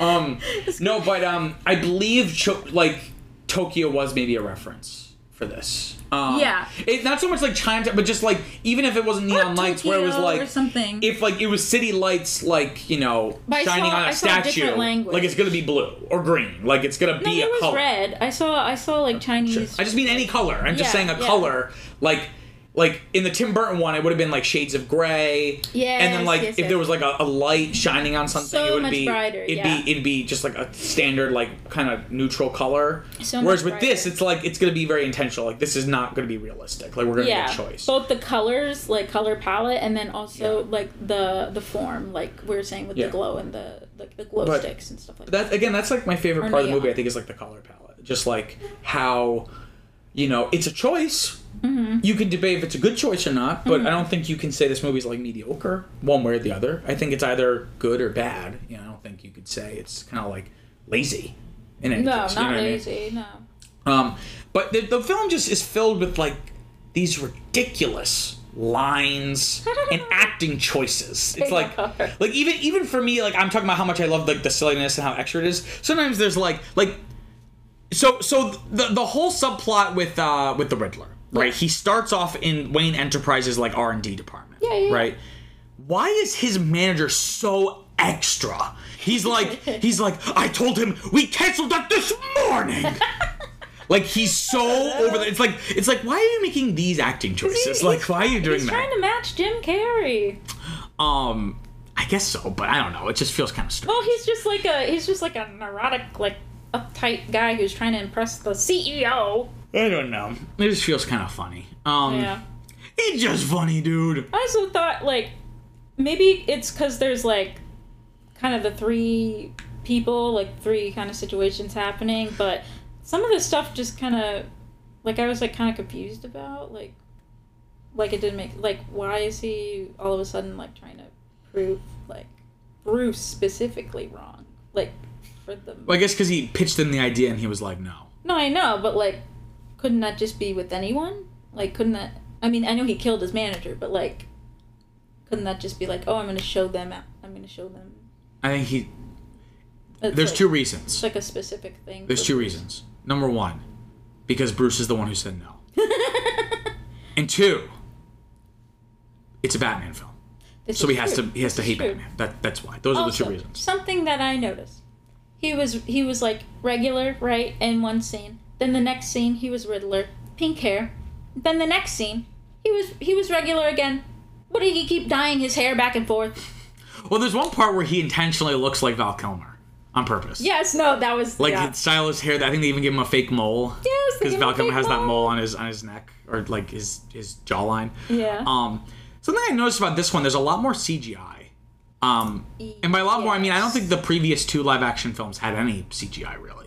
Um, yeah. Well, whereas there- this one, there's there's a lot more stuff, computer generated though. imagery. Yeah, like like blowing up and and you know, cars going Yeah. up buildings. So Yeah, makes sense. I think there's some landscape. Um, landscape's not the right word. Like the urban landscape, like some buildings. I think were CGI some parts. yeah, Um, what'd you say? skyline. Yeah, yeah, but I, I, I'm maybe I'm just confusing this with Mask of the Phantasm. But isn't there a sequence where we're like kind of like moving through the city? Like I think it's like an opening scene, and it was clearly CGI. Like you were going to because it looked like a PS1 video game. Like Maybe I don't remember that, but if it was, it wasn't that long. 'Cause I, Um, I think that was with the Phantasm.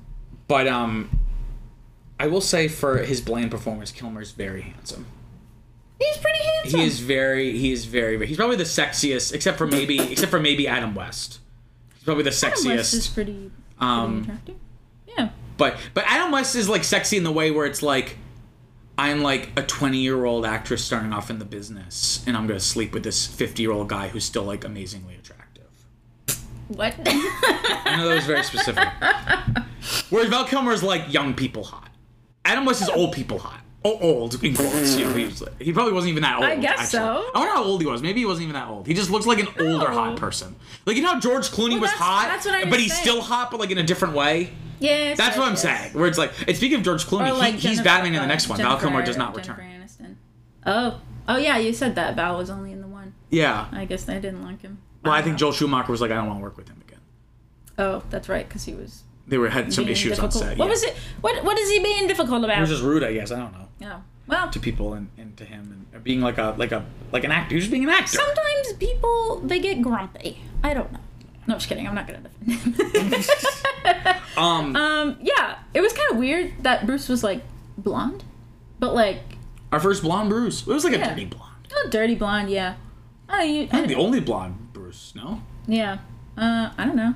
I think so. I think so. Yeah. I thought he was all right. He, he, he looked he looked good in the turtleneck and the little glasses and whatnot.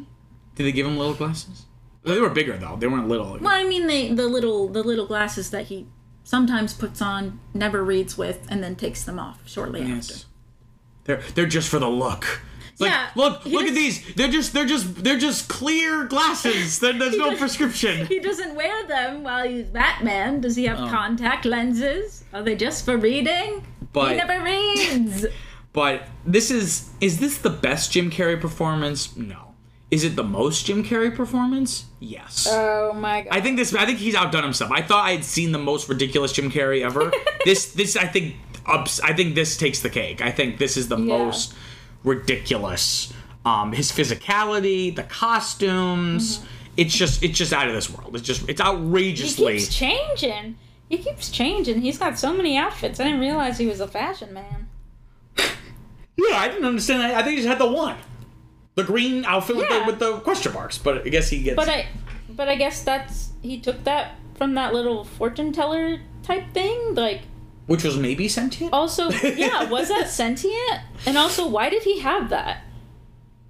I think because they thought it would be funny. That's why. you. This is a movie. This is what I'm saying. This is. I'm confused. I told the story about Harrison Ford telling Luke know. Skywalker not to care about It's- it's not if this it, kind if of this movie. ever rep, if that quote ever applied to anything, it'd be this movie. It's not that kind of movie. I if people are worried about that, we're in big trouble. It's just the fact that I know it's not that kind of movie, but the fact that it's there raises questions. um. Let's talk about Robin Okay. because again, I think this The grown man. The grown man pretending to be like a teenage boy. Like 17 years old. Um, well, that's the because we talked about this with the other ones where Robin's been in it. Or Is no, that not like 17. Robin? He, college. They say college. So he's older. I don't know why he would need a guardian if he's in college, though. I don't think. I think he's like. I think he's going into. He's like a teenager. Like he's gonna be in college. Okay, he says Um, college kid.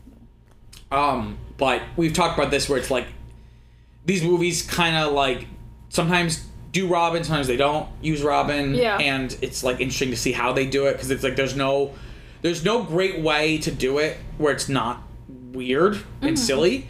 Um, and I don't know if it makes it better or worse that he's like a grown man. Um.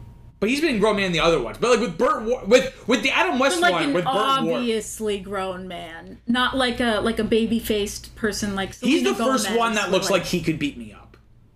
yeah. Whereas like the other one, like, so let's look at the other Robins. The first serial film that was a literal boy. Yeah. The second one, he was a scrawny dude. Mm-hmm. In uh, the Adam West one, it was Burt Ward, who was a grown man, but he was very short and scrawny. Mm-hmm.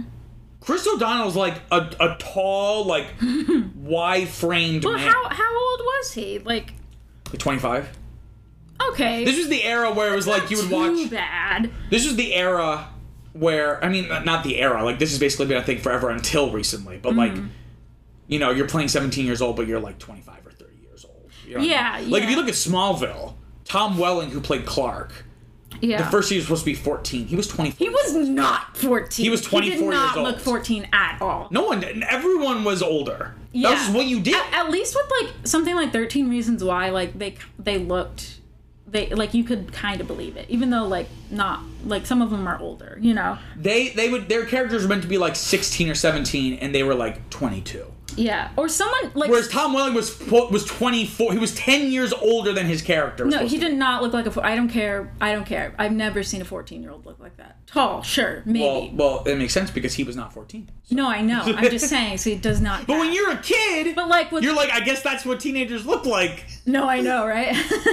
um, or or you could have something crazy like Ralph Macchio, and like I think he, he was like It was like the I- reverse. I, think he was like like 30 years old when he did Karate Kid, right? He was like something maybe not 30, but like He was like 20 something, yeah, and he he was playing like a 15 year old. yeah, Yeah. So there there's some people who are just like that, you know. Yeah. can just But forever. but I think they do. I think they at least on paper, this Robin is like I think Robin works best when he's like kind of a shithead, like Mm-hmm. where he's kind of like an ass, or he's like kind of like like a little tougher and like I guess so. I think that works better. Is he supposed to be? I Yeah, some- I, some versions I of thought he was supposed to be silly. It's like, No. hey, Batman. that's that's the Or is that just- cultural conception Yeah. from the Adam West one, right? You know, um, I think I think he works best as a character when he's kind of like a little edgier, Mm-hmm. and and Batman's there to kind of like keep him from going off the deep end in Yeah. a way. Um, so we do kind of get that here. Um, we get his origin. Yeah. Um, oh, that was so sad. I don't know why, because it's like a don't know very. why you- It's like a very like Kind I don't know why it was so emotionally generic like kind of thing to happen or whatever. But like, oh my gosh, I I actually cried like during that. Like, know, I was that was so sad because because his mom was like, oh, be careful, and like they're a tight fa- like tight knit family, and they're doing like their little acrobat whatever. Yeah. He saves the town. He saves the tent. Comes back all three dead. dead. And you know what? And Bruce was like, "Oh, we're the same." No, he also lost a brother. He's mourning three people. You're only mourning two. And also, his are really fresh. So That's you know. And also, also you have Alfred, who is the same Alfred from the last movies, which I think he's really cute. He's a cute little old man. And, Yeah. and I think He gets more opportunity to shine in this one. he's a good Alfred. Yeah. because because um this version of Bruce, both the Keaton and the Kilmer, like is already Batman. Mm-hmm. We don't get to kind of see Alfred kind of be like a mentor figure for him as much. Like he's kind of like this already fully formed Batman. Whereas Mm-hmm. With this, because yes. Robin's kind of going through his origin, Alfred kind of gets to be a mentor for him. Mm-hmm. So Alfred not only just gets more scenes, Yeah. like, but he gets that opportunity to shine and kind of have like these these kind of touching moments with Robin and kind of encouraging him and Yeah. um.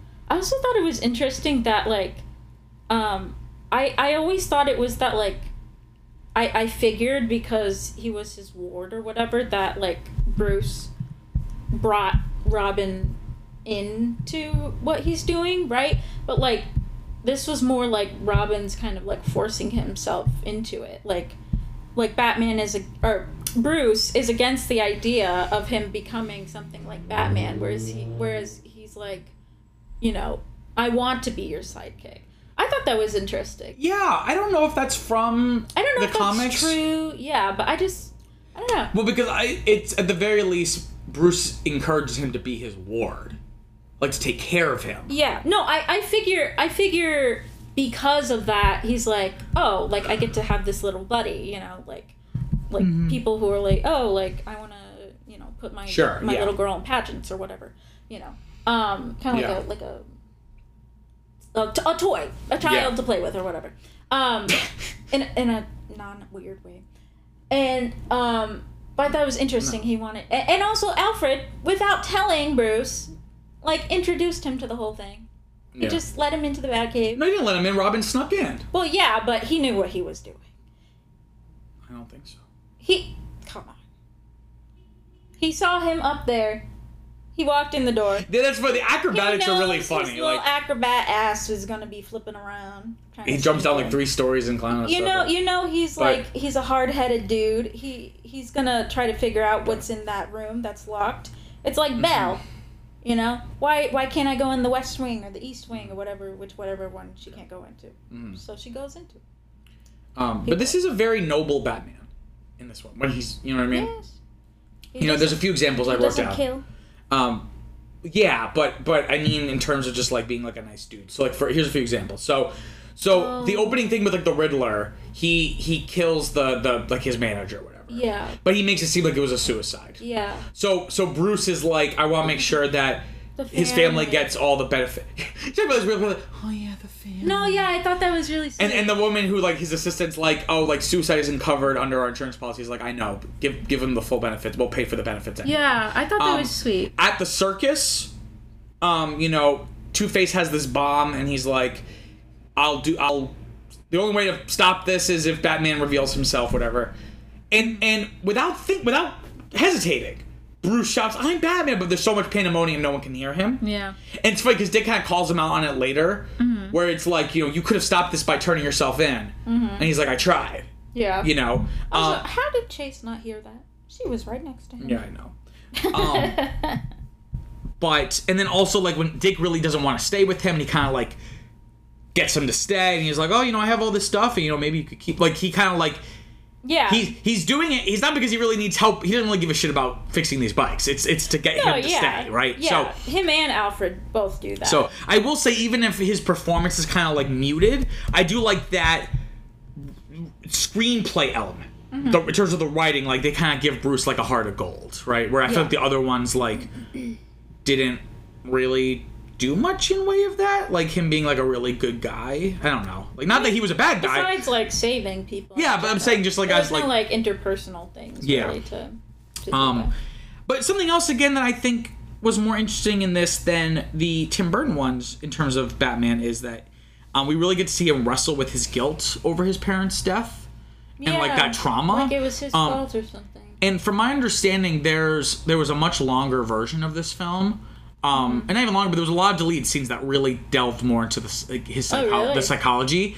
But the studio wanted it lighter, more goofy. Mm-hmm. Like they wanted it to again for average because it seems like again they lost a lot of money because uh, in terms of merchandising for the last one because it was darker and certain like I don't know. I think McDonald's pulled the Happy Meal deal because it was like too dark, and they were like, we don't want to be associated with it. It's kind of dark and Yeah. a little too scary for kids. And I don't know. um, so so apparently, so there was even more of this. Is my point. This this idea of like this guilt and like him, the idea of the bat and the fear and Yeah. like you know.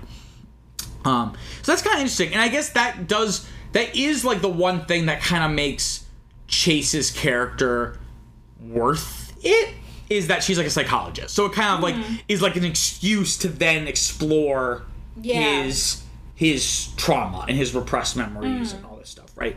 Um She's not a very, she's not a very nice psychologist. Calling people wackos. and then they make a joke of it, it's like, oh, is that a technical term? It's like yeah. it's very stigmatizing language. It is to it would not work in Well, I I mean, it is it is the '90s, so you know people. But Yeah. yeah, but um, not everyone with DID has. Uh, she said homicidal, but homicidal tendencies. yeah, why did you say homicide? homicidal? That that had to have been intentional. I don't know. I Because don't this is a very know. gay movie. Homicidal. Why would you Um, want that to be associated? Why is Drew Barrymore in this? I don't know. She, She she's in everything. She's like, why. but she's like a bit. Pl- so from my understanding, she she was really troubled, right? So she was a child Oh, star. Yeah. Oh, she, huge drug problem. Like, Oh.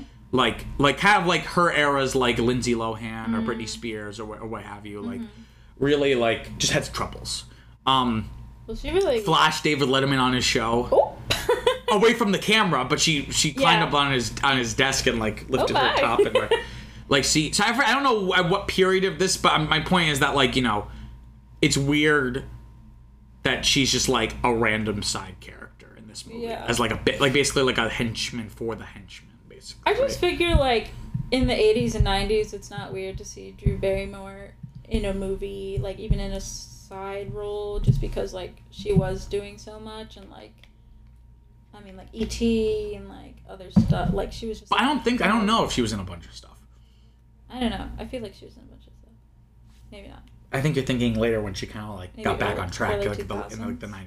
Like in this period, like in the, like, so I think like with like the, I don't know much about her career, but like the Wedding Singer was like '98, um, and that was like you know, Mm-hmm. Maybe so. I don't know. um, those are those are Um, It doesn't seem that weird for a 90s movie. But I don't know. It was just funny that she's just like It this is big weird, because the other woman is not famous. yeah. that's yeah. my point. Is It does, it is, does is just seem funny. weird. Yeah. Um, that's all my thoughts though on the movie. Yeah. Um, do you want to do some trivia? Sure. Okay. Um, sorry if I seem a little muted. Um, I, I gotta talk to my psychiatrist. I I take I'm on Ritalin for my ADHD. You're really spilling all your And it- beads. oh, I don't care. I'm, we're destigmatizing it. I don't care. I have ADHD. I don't know if you can probably tell from the tangents we take. Um, but I take it, and I feel really good for like an hour, and then I start to feel irritable and tired and and and like edgy, on edge. Um, Anxiety. so I don't know. I'm like, why does it only work for an hour? Like I feel really good. Like during this opening, I was like, I feel really good. And then now I'm like, hmm, I'm grumpy now for some reason. So sort of I feel a little more muted the second half of this. So. so I do I do a really good job at masking, which probably isn't healthy. But so, oh um, my good lord. should we do some trivia? Yes. Val Kilmer and Jim Carrey became good friends during filming. They bonded over the deaths of their fathers. Aw. I guess they both. I guess their fathers both died. You know, During filming? prematurely. Jesus. No, I don't. Uh, I don't know if they died during filming. Or just in general, it still sucks to lose you. They just died before their time. It wasn't like they were like seventy and died. Yeah, yeah, yeah. Um, Jim Carrey's original idea to shave a question mark into his scalp had to be scratched as he was due in court to finalize his divorce. It did look like he was gonna be bald before he took his hat off. Um, because like the sides He had were like the bald. bowler hat. Yeah. Yeah, and I I was not a fan. I was I was like kind of ticked off. But then I saw he had you know then he took his hat off. He had pink hair. I was like uh, okay, but Mm-hmm. I don't know. I was like I really don't want to see Jim Carrey bald. Uh, I don't know. I don't know. It just doesn't look right. yeah, it would. That would be kind of strange. Maybe because I'm thinking of the boy. Oh, who's that boy? The scary boy. Who's that boy? Well, the scary man who lives in Brooklyn, the Riddler now. Paul Dano. Paul Dano, yes, because he has hair, and I think I was thinking of him. And I don't know, I just thought it would be weird if he was just randomly bald, and the character's not known for being bald. I don't know.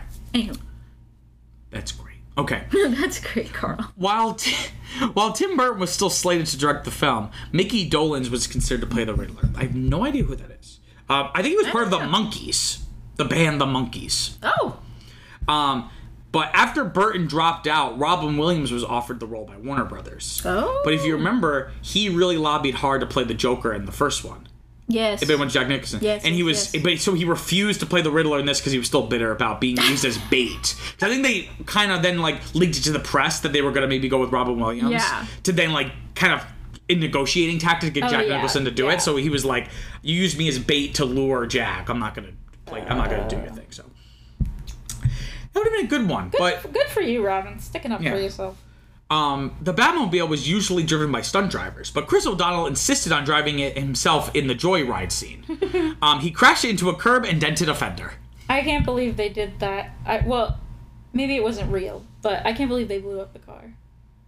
It's like the bat. It's like the know. Batmobile. I can't believe those villains did that. It's like. No, I know, but usually he, they're like shooting, and it's like, ha ha ha, it's impenetrable. Well, I, then- I, don't think it's impenetrable for TNT. Um, Joel Schumacher, I think I talked about this a little. Joel Schumacher originally wanted to make a much darker, more serious film that would have that would have more fully explored Bruce Wayne's growing fear that his crusade to be Batman had done more harm than good, and that Bruce was beginning to suffer from burnout. But the executives at Warner Brothers insisted on a lighter tone. Um, so there's there's this whole. Have you heard of the like the the Snyder cut? All of this drama.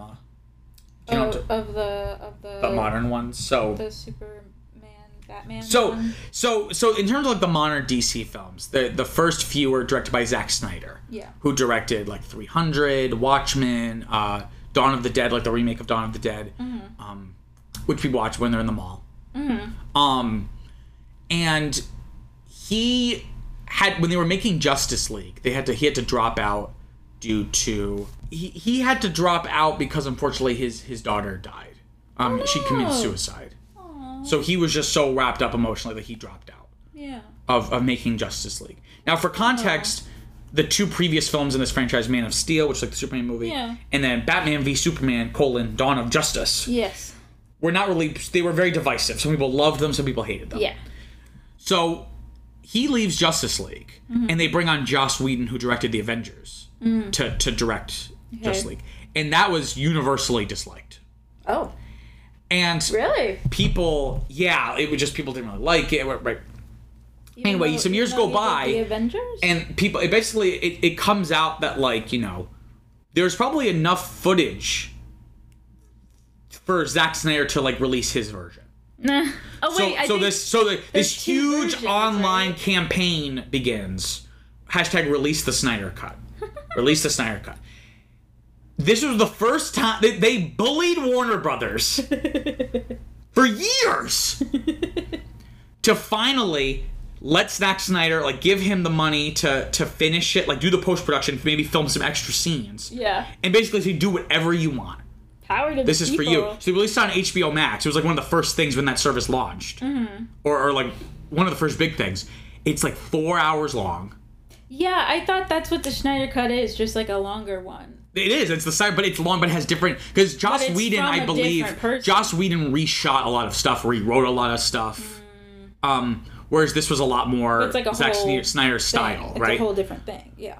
so now it's like become like I feel like a meme, like to say release the blank cut. It's actually starting to become a thing. Release the Schumacher cut. That that that some the the writer of this movie said that there is a cut, a full cut of that original version with all those deleted scenes. That's much longer. Hmm. All that they would need to do is like just do like the post production part of it, like mm-hmm. cleaning some sound up and whatever. Like mm-hmm. like you could really you could do it and release it. Why would they do that if they were told not to? Why would they? No, they made a first cut, and then Warner Brothers was like, take this out, take that out, take that. Oh, oh, oh. So, so the presume theoretically the material is there to release a four-hour version of this movie. Um, Four hours. I don't know if we'll ever see it, but my point being is that that does uh, that is a thing, right? Um, I'd watch all, all this point to be is that Warner Brothers really like pushed for a lighter tone, so any of that stuff that was a little bit more psychologically interesting or maybe thematically darker uh, was axed. It's a little, there's still a little bit here, but it's it's it's neutered quite No, yeah. significantly. It's, it's very yeah. um, when learning to twirl a cane, Jim Carrey reportedly broke around a dozen prop canes and some of his trailer furniture. Um, the bat suit was so heavy that Val Kilmer lost five pounds filming the opening fight scene alone. What? That's crazy. I always wonder, it's like, those are probably really immobile. You know? Yeah. Well, I heard. I heard the the Teenage Mutant Ninja Turtles were really heavy too. Oh, yeah, are you kidding? Oh my god. That's even worse because it's like thick prosthetic and it has like Yeah. stuff in the head for the, the, the animatronic stuff. Oh yeah, yeah. right? For the mouths moving and stuff, which I think we're controlled by like, the- little radio controls. Oh, do you wonder? Do you wonder if the shells were hollow or not? I don't know. Probably. I don't know why they would. I don't know why they would make them not hollow. Well, you have to. They can't be just filled with air. They have to have a hard surface. But they could be hard, but they could still be hollow. Yeah. I don't know. Anyway, um, Bruce Timm, the writer and producer of the animated series, said in an interview, "quote I did not enjoy Schum- Joel Schumacher's Batman at all." Oh. Uh, Batman co-creator Bob Kane said in a Cinescape interview that Val Kilmer had given the best inter- interpretation among all the actors to play Batman up to that time. That's what I've been saying. So a good, a good endorsement from the co-creator Bob Kane. yes. Um, I wonder how Bill Finger felt about about that. Bill. Uh, Tim Burton said, "quote I always hated those titles like Batman Forever." That sounds like a tattoo that somebody would get when they're on drugs or something, or something some kid would write in the yearbook to somebody else. I have high problems with some of those titles. It is rumored that Burton was considering the title Batman Continues while he was still slated to direct. They are kind of funny, like Batman so Return, true. Batman Forever. That's so true. Though the next one is weird. Like maybe it makes sense when you watch it. Like it's really like a, a buddy movie. But like, why is the next one just called Batman and Robin? I don't know. Like all the things are like nouns or verbs or oh adjectives. Why is it just like Batman and Robin? It's like here's who's in the movie. I never thought of that, but that's so funny. Hags, Batman Forever. Like, Yeah.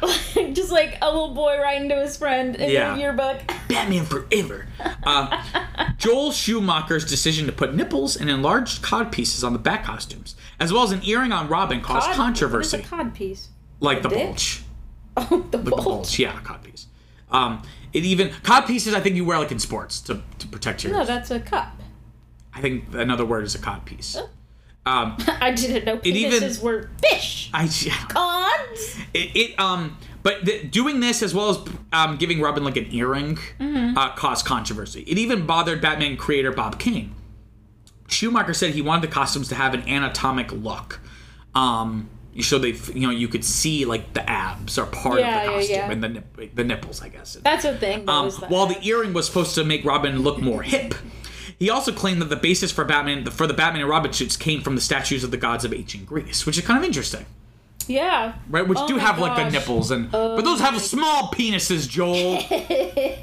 well, you said, well, if you have the opportunity, you know. yeah. Um, no, I thought that was really cool though. They they made that or they made Robin um like a really cool outfit. Like it it fit because he starts with the the kind of like a goofy, like the one like the classic Robin, but then he gets like a sleek '90s like shiny version. Yeah. Yeah. I don't know why it was shiny, but like it fit, Just the material. It's it not like a matte fits finish. More it fits more like like a duo, you know. yeah. Um cuz usually like it's like such a bright colors it just like he looks goofy. That's why I thought It wouldn't have fit like that that- version. yeah, that's why I think it. What that's why I I thought it was weird when you were like, oh, it's best when he's an asshole because like he looks goofy. Why would he be an asshole? You know, like.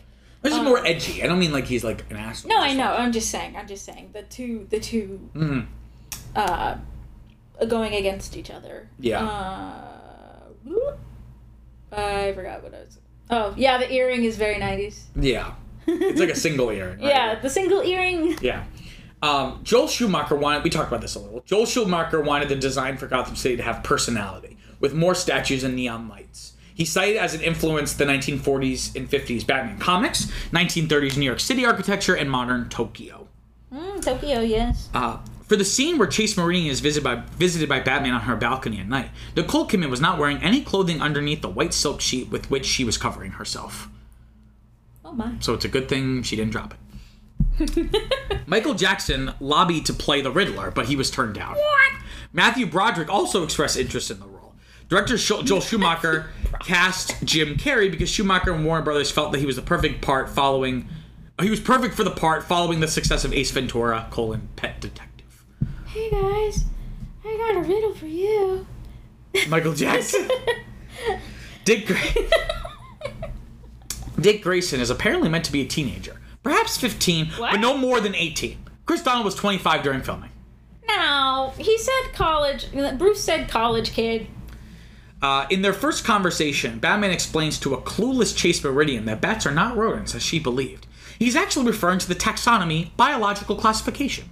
Rodents are members of the order Rodentia, and their shared trait is, quote, a single pair of continuously growing incisors in each of the upper and lower jaws. Bats are members of the Chi- Chiroptera. Uh, they are members of the order Chiop- Chiroptera, and their shared traits are wings and elongated digits. They are neither closely related in philo- phylogeny nor particularly similar in morphology. That was in the trivia, so I thought you would. Well- I wanted to explain the difference between rats and, and bats. I thought I thought she was just being sarcastic. Obviously, a, a bat is not a rat. Just because no, but like a rodent. But they're not rodents. not a rodent. I know, but it's it's It's like- it's, it's like a- not part of Rodentia. It's part of Chiroptia. It's like- Chiroptera. It's like almost like a bird kind of thing, no, it's not part like of a bird. like a bird mammal type thing. No, it's its own thing. I don't know. um, the Riddler dejectedly saying, "Oh, so I said this while we were watching, and I felt very validated reading this trivia point." The Riddler dejectedly saying, "You were supposed to understand." After Bruce Wayne doesn't support his vision to market mind reading technology, can feel more grim and poignant since the release of The Batman in 2022 with Robert Pattinson and Paul Dano. Mm-hmm. In the latter film, that Riddler thinks that Batman supports his campaign of mass murder and terror, and their exchange of opinions leaves both men emotionally shaken. So I I, I do the comparison too, where the Riddler kind of is like butthurt because he was like, I thought you understood my vision, right? It- That's what I'm saying is that it wasn't it wasn't really built out, and I think that's why it was kind of strange. Mm-hmm. Like not not that it was just Bruce, but I guess like the Yeah. the way that it was Bruce. Also, you skipped Sam. I know we already talked about Sam. Oh, okay. Yeah, maybe if you were listening instead of reading. Sam. Um, we talked about this in terms of the Schumacher cut. Uh, many scenes were removed from the final cut for pacing reasons. The Mm-hmm. Red Diary subplot was extended. Remember like this idea of like to- his father's Red Yeah. Diary? It's like, and then he wrote in every day, and then I realized he would never write in it again. That was kind of random. Um, well, I guess there was more to it. Yeah, there was more. Yeah. Um, and the, this subplot was extended with Bruce having guilt over his parents' death since he insisted on going to the theater on that fatal night. Uh, this is hinted in the theatrical cut, cut from his repressed memories in the line of Alf, Bruce to Alfred, I killed them, referring to the death of the Flying Graysons. The Batcave actually had a hidden layer beneath the Batmobile floor, explaining how the Batwing and Batboat were saved from the climactic bombing. Um, after Bruce wakes up from the shot, he had temporary amnesia. Alfred finally goads him into visiting the hidden portion of the Batcave. Bruce find, finds the abandoned diary and reads the last entry more carefully. They'd actually gone to see Zorro, um, as in the comics, upon his father's insistence, not his own. Um, so he realized he, he, he kind of misremembered. He thought it was his, he insisted, but really it was his father's decision to go see this movie. Yeah. Um, Bruce eventually realizes that he is not to blame for the tragic killings, and all of his memories of Batman finally resurface. This would lead more fluently to his final showdown with the Riddler and his assertion that he has consciously embraced both of his identities. Again, more interesting Yeah. character stuff. Also, can we talk about how he knocked down a whole ass door and then they just ignored it. Oh yeah, apparently Nicole. That, they, the reason why they added that is that Nicole Kidman was into kickboxing, so she was like, "Can we integrate this somehow?" Why? So I don't know. She was just like, Do "I'm in- into it right do now." do it in your free time. I don't know. so they had her doing it. Yeah. So if you haven't watched the movie, Bruce comes to see her, her in her office, and she hears like grunting, like as if she's like in a struggle. So he breaks down the door because it's locked. She just has like a like a boxing. Uh, what do they call those? Oh, yeah. like the thing that just hangs, the back to the like the the punching bag. She's just like kickboxing, practicing. But he knocks on the whole door, and they never explain it. They never, uh, not explain it. They never address it. He just puts it back up. Now, And he, she's like, luckily, I'm glad if someone was gonna do that, it's you because you could pay for it. And then just then they have their conversation. It feels like they they wrote a scene. And then added that part in the beginning, but then didn't change the rest of the scene to reflect that the man with his fucking shoulder busted down this door. wouldn't yeah? Wouldn't that be like, oh, why are you doing that? You know, like kind of, hey, you're acting like Batman. Also, why does she live at the museum or whatever? Does she? They're in the same place, Oh, are you sure? I guess. the same background. Kind of, it's like Oh. that tan, kind of like um, stone type thing. And I don't know then. Do I hear some critical reception? Yes. It was received rather critically. I I'm looking at this Rotten Tomatoes and I. Yeah, so it has a 39% Rotten Tomatoes in terms of the reviews at the time. The critical consensus is, quote, loud, excessively busy, and often boring. I don't know if that's true. Batman Forever nonetheless has the charisma of Jim Carrey and Tommy Lee Jones to offer mild relief. Uh, Peter Travers of Rolling Stone wrote, quote, Batman still gets in its licks. There's no fun machine this summer that packs more surprises. Travers criticized the film's excessive commercialism uh, and felt that, quote, the script misses the pain Tim Burton caught in a man tormented by the long ago murder of his parents, end quote. But praised Kilmer's performance as having a, quote, deftly understated comic edge. Um, again, I feel like if, if we, they were able to have those those extra scenes, it would have added more to like that tormented. They always take out the good stuff. Why do we take out the good stuff? Um, on the television program Siskel and Ebert, Gene Siskel of the Chicago Tribune and Roger Ebert of the Chicago Sun Times both gave the film mixed reviews, but with the former giving it a thumbs up and the latter a thumbs down. In his written review, Ebert wrote, quote, Is the movie better entertainment? Well, it's great bubblegum for the eyes. Younger children will be able to process it more easily. Some kids were led bawling for Batman Returns, where the PG-13 rating was a joke. like it should have been R or something. Like, Yeah. um, uh, Mick LaSalle of the San Francisco Chronicle had a mixed reaction, concluding, quote, a shot of Kilmer's rubber buns at one point is guaranteed to bring squeals from the audience. You're not wrong. rubber buns. Uh, some observers thought Schumacher, a gay man, added possible homoerotic innuendo in the storyline. Regarding the costume design, Schumacher stated, uh, "Oh, this is about like the, the it being like Greek statues, um, because he felt like those were like the perfect bodies. Um, he he had no idea that doing this and the earring and everything, um, they, these were gonna spark international headlines. Um, they they uh, The earring, the earring is just not, a not, so much the earring, but more so the, the nipples, the bulges, No, the I know. What, okay, but the earring thing is just a silly thing that people used to say back in the Not day. not so much the earring. I think I misread it. More like the Robin No, suit. but people would say if you have the one earring on a certain side that you were gay. Well, back then it wasn't safe to say it, so you need to have signals. I guess so, but I don't know if that's true though. Um, Not entirely. Chris O'Donnell felt, quote, it wasn't so much the nipples that bothered me. It was the cod piece. The press obviously played up and made it a big deal, especially with Joel directing. I didn't think twice about the controversy, but going back and looking and seeing some of the pictures, it was very unusual. Yeah, I mean, there's nothing wrong with the.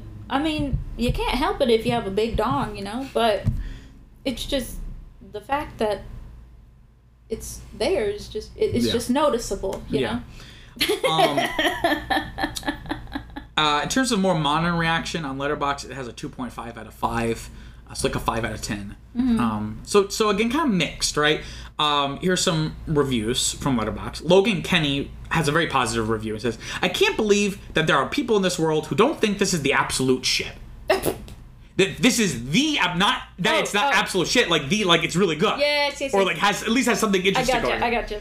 Um, Adam Bolt writes, quote, Holy shit, everyone in Gotham needs to get laid. That's so true. And similarly, Robbie says, "quote Nicole Kidman's character is the horniest motherfucker I've ever seen." True. It is very true. It's a very horny movie. And she is not afraid to say so. Um, so in terms of the legacy of this film, in terms of the Schumacher cut, so Joel Schumacher died in June of 2020. Oh no. Um, um, after he died, media outlets started old? reporting. he wasn't old, right? Um, I don't know. Let's see. sick? Joel Schumacher. He he uh he was old. He died. He was 80 years old when he died. Oh really? Yeah. Um after he died, media outlets started reporting the possible existence of an extended cut, with the first rumors being thrown in by American journalist Marc Bernardin. Bernar- Bernardin? Bernardin claimed it, it to be darker and contain less camp than the theatrical cut.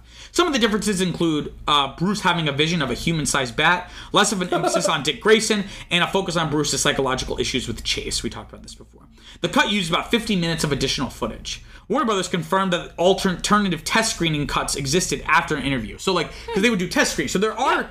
So Warner Brothers even confirmed this, um, although they have no plans to release it and are unsure about what, if any, footage remains. Um, Batman Forever screenwriter Akiva Goldsman revealed in a YouTube interview in April of 2021 that he had seen the original cut of the movie dubbed "Preview Cut: colon One." Recently, uh, that he had watched it recently as of April 2021, and they expects a rebirth for the movie coming up, suggesting all the footage needed to make the Schumacher cut still exists, and that the release of the director's cut might be possible. I would actually be really interested in seeing that. Um, again, Yeah, I think that could be good. um, so Viviana, how you doing? With what? What? I'm just doing a check-in. How are you doing? Oh, I'm fine. How are you? I'm good. So favorite part? Scene, character, actor, line, anything. What? um. Including but not limited to. It doesn't have to be a scene, character, actor, or line. It could be so anything else. I know, I know. Oh. It's my show too. The- Um, probably, probably Jim, Val, and Alfred. You're a rule breaker, aren't you?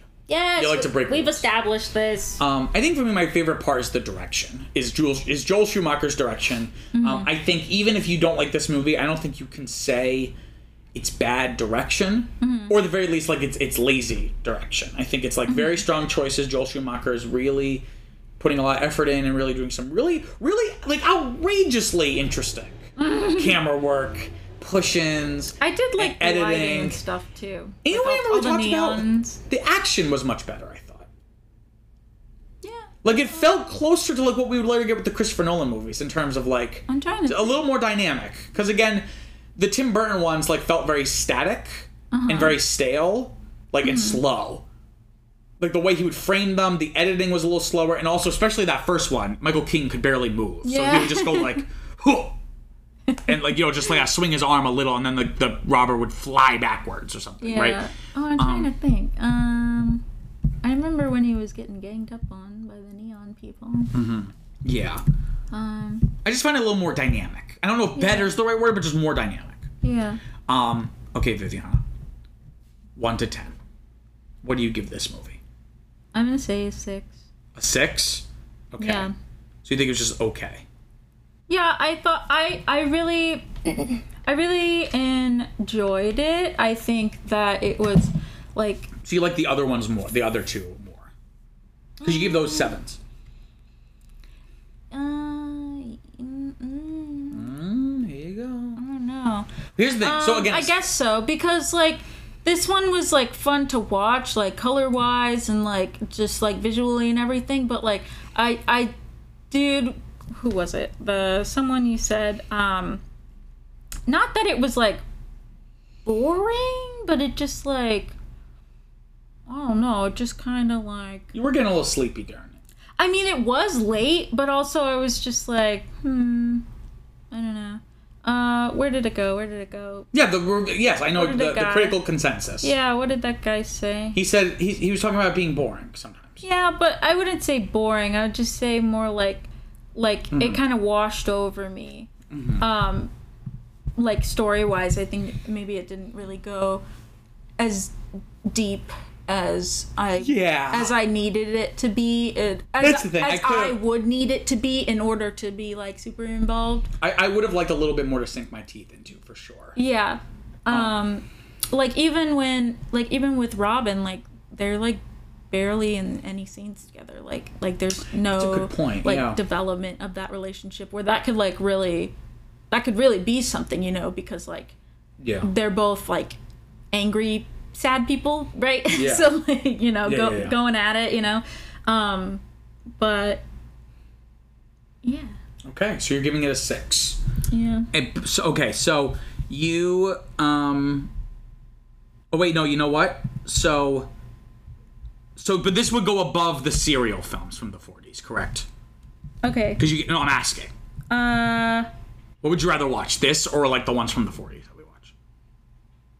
probably this one. Okay, so that goes because you gave those sixes as well. Okay, Yeah. I'm gonna give this movie a 7 and I feel so like sometimes I'm like, I for I, I I worry. Do I really have? Am I really independent? Do I? Am I? am I persuaded? That's what I've been telling you. No, but you think you think I'm just led by reviews. Like, oh, if, if people say No, it's a but good movie. heavily influenced. No, but not in my opinion. In my, I have very limited limited time on this earth. So if a lot of people say no, if no, I'm defending myself here. If a lot of people say this movie is a piece of shit, I could very well love it. But like, I'm not gonna, I'm not gonna necessarily be like, that's gonna be the next movie I'm gonna watch. Yeah, yeah. Just statistically speaking, it right? makes sense. It makes sense. But once I watch something, I usually form my own opinion. Mm-hmm. Because there's plenty of movies that are considered like the best movies ever made that I think are like okay at best. yeah. Like on Letterboxd, I have like the pro subscription. So one of the features is like you could see like there'll be like the movies where you're like are very different. Like you rated it very differently mm-hmm. than the average. I like to go on there and be like, there's a lot of like movies that are like 4.4s out of five. Yeah. That I gave like a three out of five to. You know what I mean? Like Okay. you know. So so I'm an independent thinker, right? And but sometimes I doubt it. I'm like, it's, it, do I just like this movie because everyone said it's really good? I think maybe that maybe makes me like a movie a little bit more mm-hmm. because of like people saying it's good, right? The hype, yeah. But but I think this is a great example. I'm giving this movie a seven, and frankly, part of me wants to give it an eight what? Because I like. Not again, this is not objective; these are subjective ratings. No, of course, of course. But I really dug it. There's a lot of flaws, which is why I'm giving it a seven. Give it an But no, no, because I don't think it's. I don't think I would say it's one of my favorite movies ever. Uh. but I think it's really strong. Uh, and I think it deserves more credit than it gets. Mm-hmm. And if there was this longer version that maybe had a little bit more to sink your teeth into, mm-hmm. it wouldn't necessarily fix the flaws, but mm-hmm. it would give me more. It would it would add more good to it that maybe my I would like it even more, right? Mm-hmm. And I, I've been saying that it's like the Adam West one, but just like with a bigger budget. Yeah. And I think because of that, they're able to get even more stylized. Yeah. So I've only given one of these films a seven, which was the Adam West one. Mm-hmm. I think I'm gonna put this above. So this is my second fate of the uh, ones we've watched. yeah. And now I know for a fact there's gonna be others that I like more than any No, that see, we watched. Yeah. but see, I, I think that you're you're hitting on something. Is is that um I think in 95 I would have rated it higher. Right? But I think now with like Mm. having seen other ones like it's kind of like tainted by the modern view and like it Yeah. just seems like modern silly. sensibilities, yeah. Like it just seems silly now. Now that we know that like you you can kind of take it into a more serious kind of like Yeah. thing. Um I think I'm the exact not that opposite. I don't love the sil- I love the silliness, Yeah. but like I guess like a darker silliness Yeah. would would appeal more. I think I think I'm the exact opposite in that if I've seen you were saying like oh if you watch like back in the 90s you would have liked this more. I think I would have liked it less. Again for the reasons I said at the beginning of this episode where it's like this is like the Batman movie. This is what we're getting. Yeah. Uh like this is like the first live action Batman movie in 3 years. Oh well, this it, You know what I mean? And like I would be happy with this. Whereas, and it's like this isn't anything like how I would want a Batman movie, blah blah. blah. Mm-hmm. But because like my ideal Batman movies exist, Mm-hmm. I could just appreciate this for what it is. yeah. So, um, so I'm giving it a seven. Um, I think that's it What? for this. Oh, ooh, excuse me. Cut that out. Sorry, I maybe I don't know. We'll see.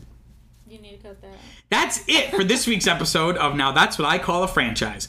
Next week, we'll be watching the next film in the franchise, the 1997 film Batman and Robin. Viviana, where can they find us? You guys can find us wherever you get your podcasts, and don't forget to follow us on Facebook, Instagram, and Twitter at Franchise Podcast. We know you have many podcasting options, and we thank you for choosing us. Peace out, guys. Bye.